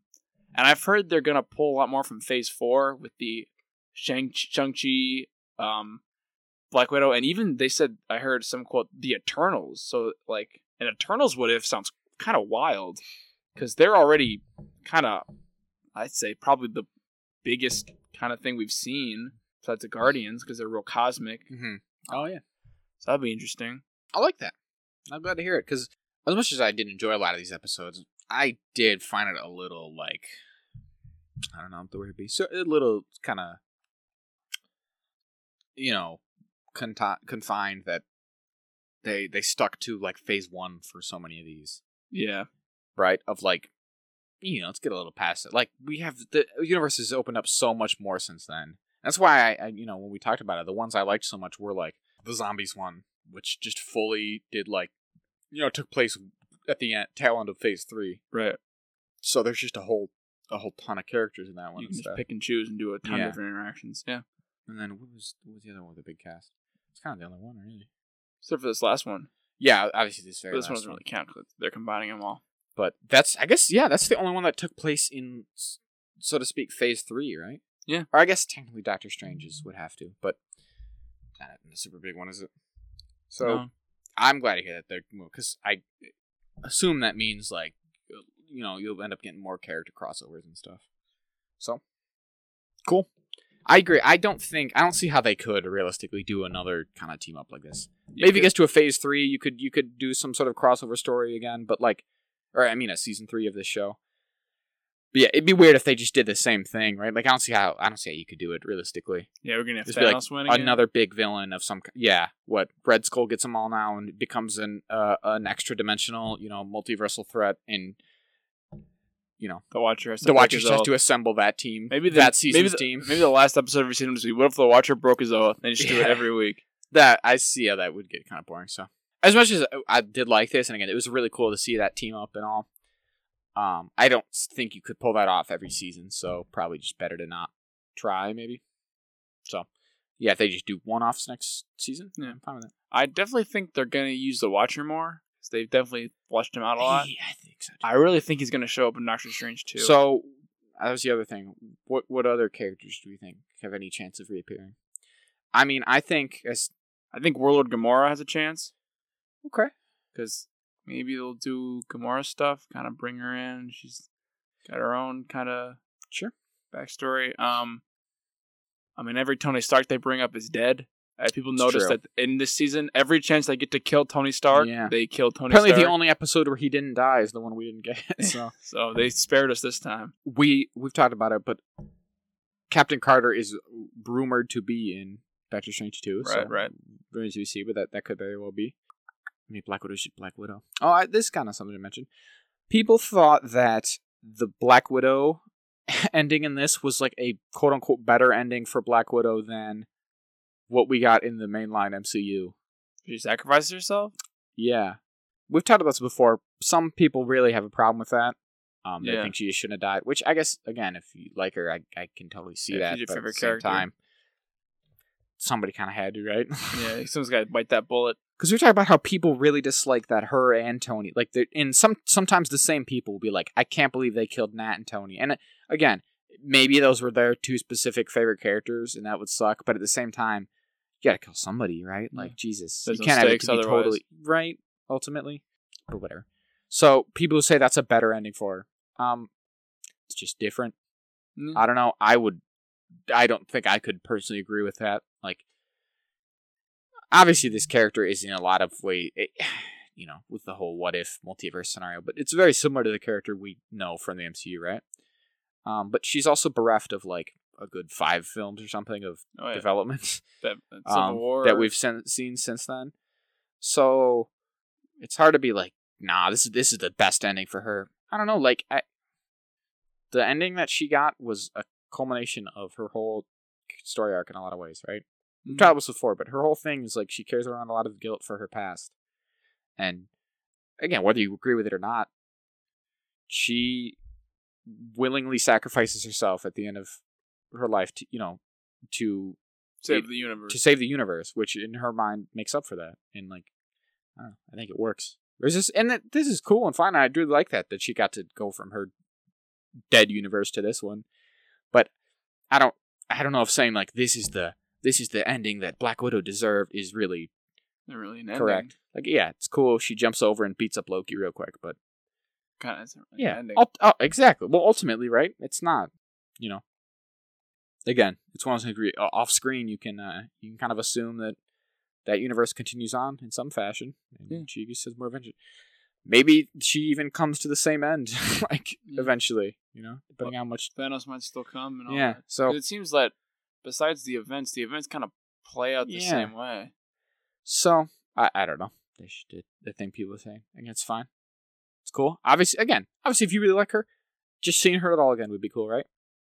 Oh yeah. Seeing her again, cool. She got to do some cool stuff in this episode. I really liked. I don't think we talked. I know didn't talk about it actually last week, but the motorcycle she's on is the actual they model after the one from Age of Ultron, which is that really cool electric Harley. So. Oh, nice. Thought that was cool. That's pretty cool. All right, we done with that? I think so. Anything else to say? Good stuff. Good stuff. Excited for season 2. It's fun. I really do like that these are just kind of even though they did obviously all end up tying in, but they are kind of just one-off. Just there's something nice about, even though we are big lore junkies over here and we how does everything fit together and tie in and how's this going to lead into the next thing and the next thing? There is something fun about you being hey, it's just a self-contained story. It's the characters and scenarios that you enjoy and stuff. It's but it's kind of back to I don't know, Roots to Owls, right? Yeah. It's hey, there is no continuity here. Just watch this thing. Shut up and enjoy it. And that's kind of fun. So I'm glad they're coming back with it. Yeah, it'll be good. Yeah, I agree. I think that's very promising. All right. So I can tackle our last topic here, right? Oh, actually, not one of our last. Oh, boy. All right. So we talked about Venom last week.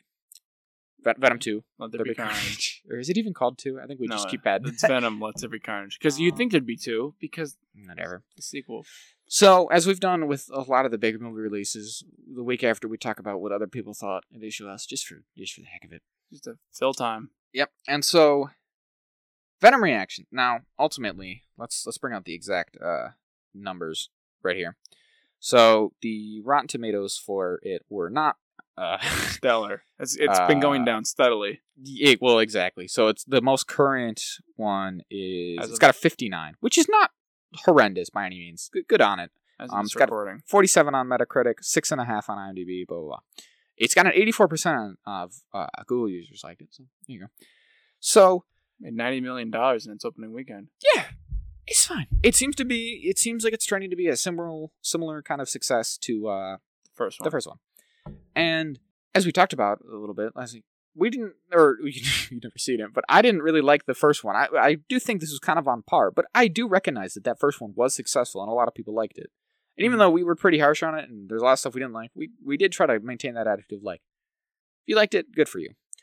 But I've seen a lot of people, and I'd say a lot, this is really ultimate. It comes down to a handful of Twitter and Reddit threads and stuff. Overly vocal minority. Yeah. But I've been reading a lot of people being hey, this movie's actually great. I don't even know what's wrong, what people could even have wrong with it, right? Which is insane. Well, I agree. But again, good on you as your opinion. But a lot of people, their defense of this movie has been hey, I know it's kind of goofy and bad and not very good and ridiculous, but it's just fun, man. If I just want to watch it, can I just have a fun movie?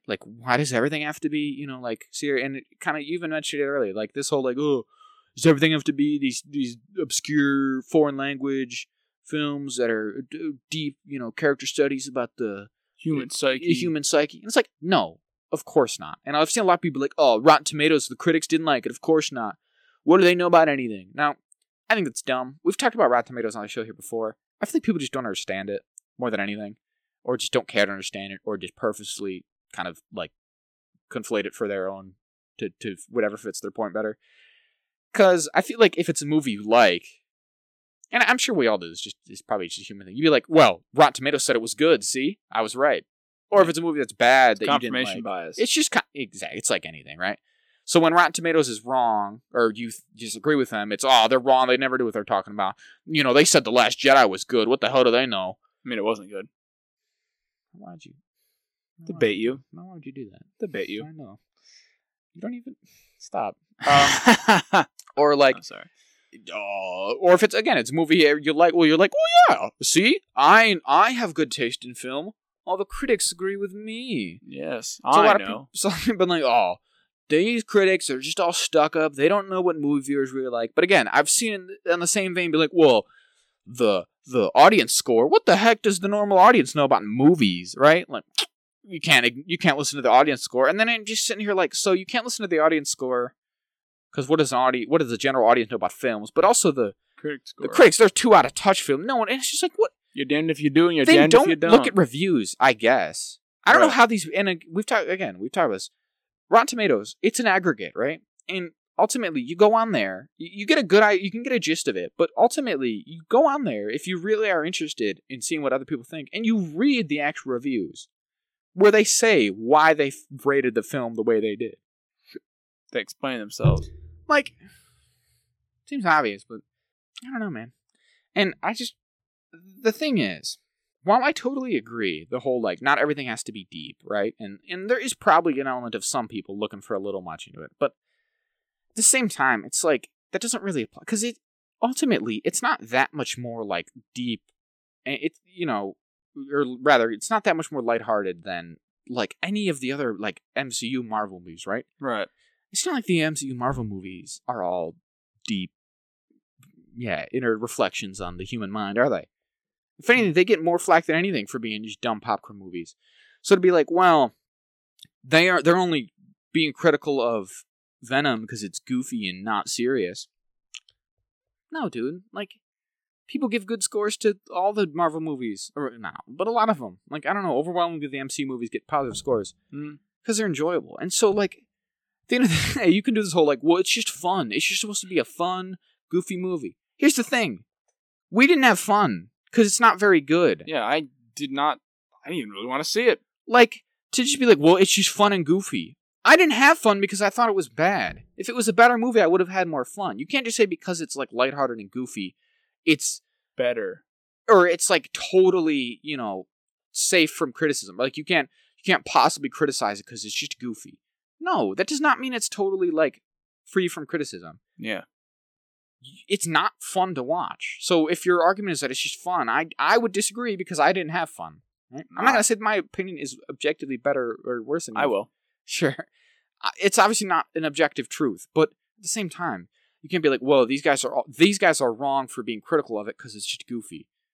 Well, yes, but if it's not even enjoyable, like you just can make a nonsense movie, and because it's not taking itself seriously, that means no one else can. Yeah, because it's ridiculous, and you can't follow it. It goes, oh, it's just being campy. It's just part of the fun. Like you said, I'm not having fun. The movie didn't do what it's supposed to do. Exactly. It's a bad movie. If your argument is it's not supposed to be serious, it's supposed to just be fun. We didn't really have fun. Yeah. So like, it's like playing a video game. If the game is supposed to be fun and you don't have fun playing it, the game has failed. Yeah. You have not failed because you are just there to do the thing. Like you're open to it. Mm-hmm. The game's not fun. Why would you play? Don't play. Like, it's just insane. People think this movie is good. People think I've heard some rumors that Sony and Marvel are planning on doing more crossover stuff with the three Spider-Men. At this point, they're in it. At this point, I've seen that they both have 40 minutes of combined have 40 minutes of screen time in this fucking movie, which is like I don't even know. They're planning on doing Kroll storylines, who it was like a recent character who just had an event in the comics like this past fucking year. Did like King of the Symbiote guy? Yeah, the King of Black that involves Eddie, but this Eddie Brock sucks. So that's the only other thing I want to mention. Well, okay, the other thing was a lot of people, I guess the overwhelming, or not overwhelming, but the sort of majority consensus is that it's better than the first one. I wouldn't even agree with that, but that's fine. Yeah. The other thing that I saw a lot of people talk about is the Eddie-Venom relationship, and that people have argued that it's fine because of that alone, that even if the other rest is bad, that is so strong that it carried it. And we didn't really talk about this at all. Well, we mentioned that like they did a sort of quote unquote breakup, but I feel like we just kind of mentioned it in jest because like that seemed to how it played in the movie, right? Yeah. But apparently, a lot of people have taken it to be confirmation that they're going the comic route, in which apparently recently like Venom and Eddie have become like a romantic couple. Apparently, in the last like year, in that same kind of storyline when the new Venom run. Which I didn't know about. Why? That's kind of how I feel. But all that aside, I mean, I've not read it, so like I don't even know what to say. It's one of those things where it's like I feel like there was a time when discussing the Marvel things, the cool thing to do was just be like, I've read everything. I know. I've been on the wiki. I know all about the comics. I just haven't. I don't know. But so I'm not gonna like comment on it much one or the other. Yeah. It seems weird to me. I'm not gonna lie. He's literally a symbiote. Like they literally have a hive mind, a parasitic relationship. Like, it doesn't seem healthy to me. Venom is also just like we talked about last week, just a villain, like a terrible, like not even he's a monster, literally, like a monstrous alien monster. He's barely sentient, it seems, at times. He just wants to eat brain. Like, I don't... Whatever. All that aside, I don't think that this movie really goes far enough to suggest that if that's really what it wanted. Yeah. And so, like, I don't think that's saving grace here. I don't think you'd be like, well, they took a swing, you know, with this. They kind of did something different, and they kind of did something that kind of pushed the envelope in making it, a, you know, like, I guess, sort of gay... I don't even know what you'd call it. I don't think it's even... Cross-species relationship. Interspecies relationship. Quite strange. Even somehow they made a relationship stranger than Loki fucking himself. Yeah, maybe. They might have just done. Yeah. So, again, if you want to be like, well, because it took such a big swing and this is such an important, like, thing to do is to you know, elevate these kind of, like... See, here's the thing, though. I'm going to be trying to be nice about this or whatever, but... The thing is, this isn't even like an LGBT thing, right? This is an alien goo monster. Because he's an alien goo monster. It doesn't even... He eats people. I feel like a lot of people are like, well, this is like, I guess because they're both dudes at the very least, like there's that element. Like I said, it is kind of like, I guess they're gay or whatever, which is nice, but he's not a human. He's not even like an alien. But he's not even like a human or an alien. He's like a... Yeah, it's bizarre. It's like if you made a sludge. Like Slimer. It's like if Robin Williams did Slimer from the film Slimer. I've not read the comics that this has come up in. And I never will. I doubt it, because I don't like Venom. I don't like him. Like, I mean, again, I really hate Eddie Brock. I don't see how the two of them have come around from being, like, some of the worst dudes in the Marvel Universe to being, like, yeah, they're heroes and they're gay icons or whatever, but... It's just the fun of comics. It's not really for me, is it? But I would argue that, at any rate, either way, it doesn't save the film, because it was still boring and shitty. Unpleasant to watch. And I hope... So I hope something happens where Sony goes out of business and is forced to sell Spider-Man, and Marvel never touches Venom, and or just completely forgets about these movies. I don't get how you could whine and be like, great. If that's your favorite comic, again, say it one more time. I've not read it, but if that's if you love what they're doing and the direction they're taking it, because they're taking those, you know, taking it in, you know, brave new, interesting directions. Oh, Brave New World. This cannot be that. There is no way that in the comic they act like this, because he is not Eddie Brock, and that's hardly Venom. Like, Venom is goofy sometimes or whatever. Like, he's definitely the closer of them. That is not Eddie Brock. There is no way that this is in any way reflective of that comic book, because they are so, like, I don't know, fundamentally different as characters. Mm. And again, I would say that the one in this movie is probably, like, easier to... like, because he's probably less of a... I know he's less of, like, a bad guy, because as we talked about, he's just straight up not really a villain, so, like... no, not at all. Certainly should be easier to sympathize with him and all, but, that's not... I can't imagine that's how it is in the comic. Again, I've not read any of that current, like... Because there's been a big symbiote storyline in the comic here, but... I don't know, man. I know at the end of the... at the end, Venom becomes the king of symbiotes, I think. And then when he defeats... Kroll, he takes the Silver Surfer's board and Mjolnir and makes a big magic axe and hits him in the chest. Cool. So, you know, it's fun, I guess. Can't be comic bullshit. So, if Venom's your favorite movie, good on you. But we hated it. I really did. Thanks for listening, but we hated it. I'm sorry. And again, like, that's fine. But also, at the same time, you can't just... At some point, like, I don't know. It's almost just the other side of the coin to be like, well, these critics don't know anything. That's, if you wanted to crew, again, that's totally fine. But at the same, you can't just be like, they're actually wrong for all these reasons. I'm right. I think that's just a human want, probably. To be right and not. To be correct. Yeah. Again, I'm sure we're all guilty of that. It's not just like, and I'm sure we've come off that way talking about this movie. It's not just we didn't enjoy it. It's bad, right? Like, we've literally been saying that. So I guess we're guilty of it too. But ultimately, if a lot of viewers and critics all kind of agree it's not very good, for you to just be like, they don't see. It's the kids that are wrong. It's like literally that scene from The Sims goes, yeah. Am I out of touch? No, it's the children who are wrong. You're the guy driving down the highway the wrong way, saying, why is everyone else driving down the highway the wrong way? Yeah. Like, Yeah. Ultimately, you can like a thing that's not popular, but it's kind of at some point weird. You got to face the music. Exactly. You got to take your head out of the sand and be like, well, yeah. You can still like it, but you got to admit. You don't need to die on the hill of this is an objectively good thing. You can say it's probably got its flaws, but I enjoy it anyways. And I think that's a good way to live. Yeah. So probably I could tack on to our last topic for the evening, or this episode, is that the final DLC Smash character has been revealed. DLC Pack 19. Now, as you remember last week, I predicted that I hope to God it was Crash Bandicoot. And I'm happy to report, listeners, that I've been crushed once again. The cruel hands of fate have dealt me a poor hand.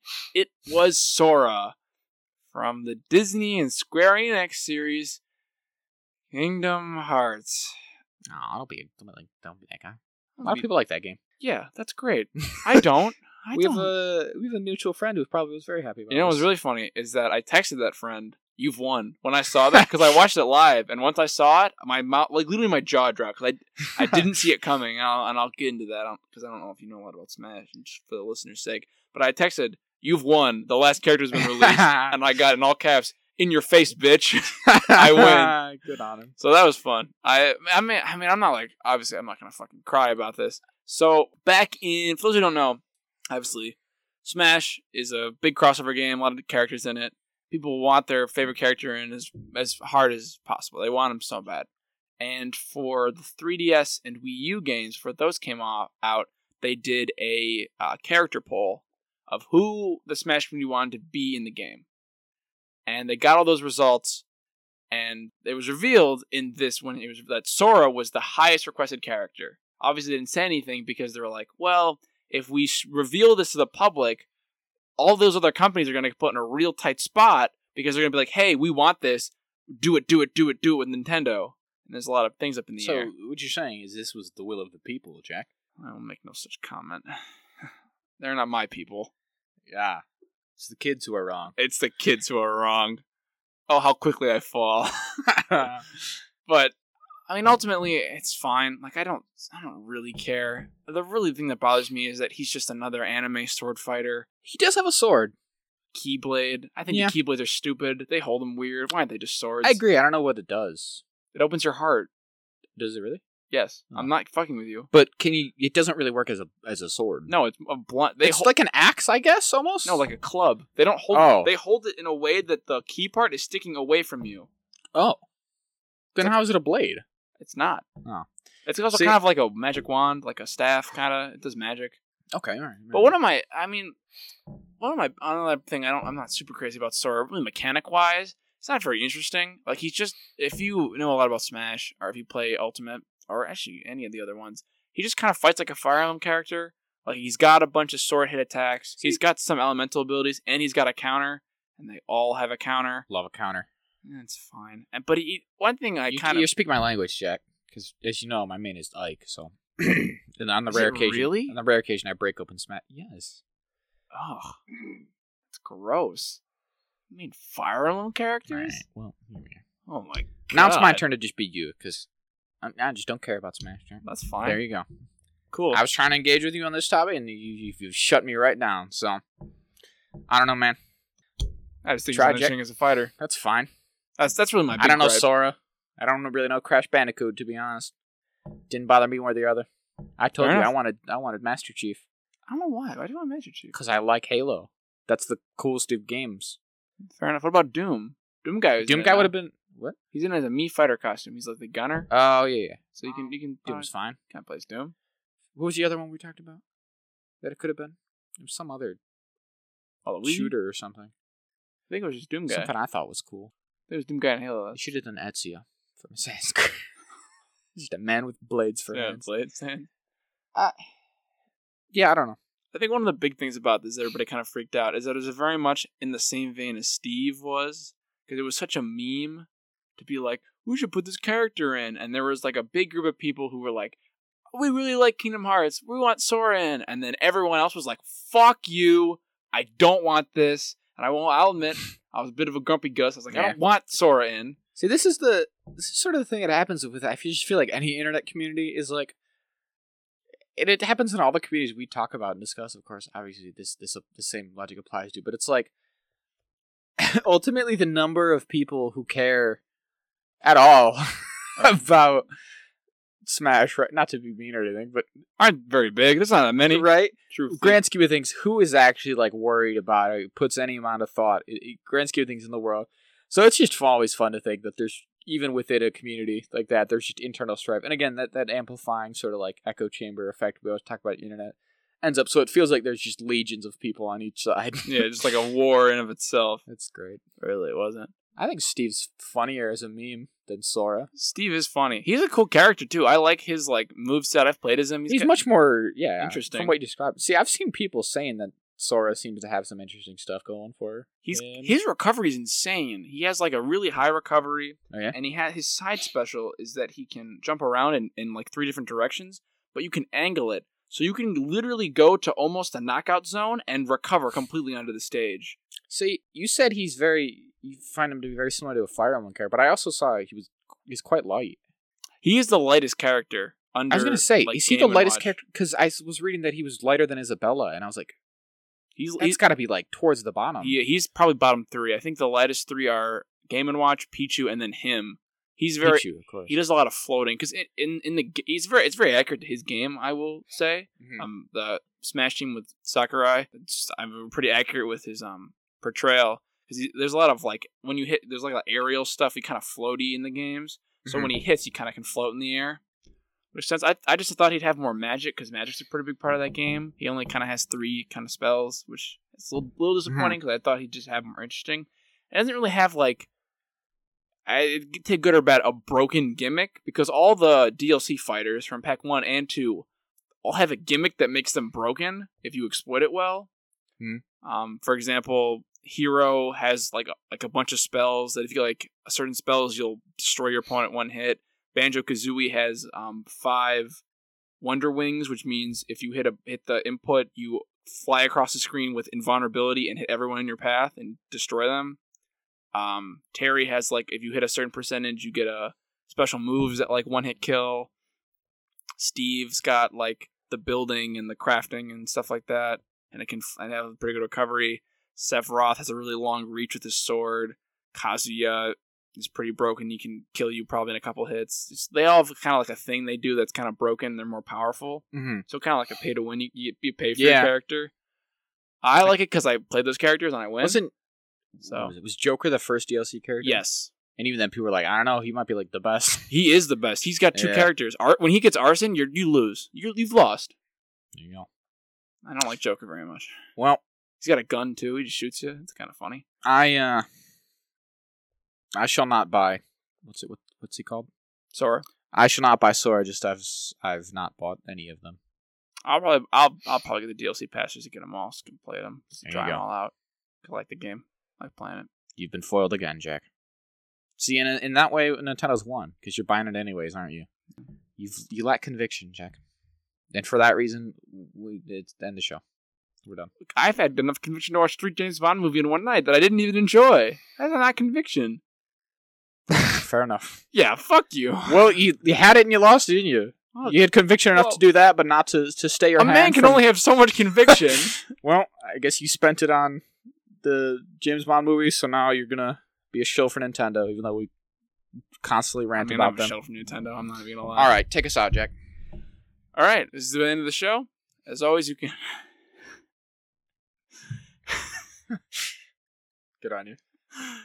You really kind of... We were going high, and then you went, all right, end it. I'm going to leave this little banner in, but it kind of made me do a sharp turn down a... Did you have more to say about Sora? Well, no, but you just kind of... we were just in a little banner, and then you went, all right, end it. That's what the Ack Attack, man. All right, fair enough. It's quick. Okay. Ack Attack, into the end. Keeping it all in. Ooh, one take. And as always, you can find us on Twitter at Ack Attack Jazz. That's Jazz with one Z. You can use our Twitter handle and put Gmail at the end. Find us on Gmail. Please email us. We'd love to hear your emails. We did get an email about watching Iron Man. Maybe we'll do it. We're going to do it. Jack's doing it. I've seen Iron Man. It's not us. It's us.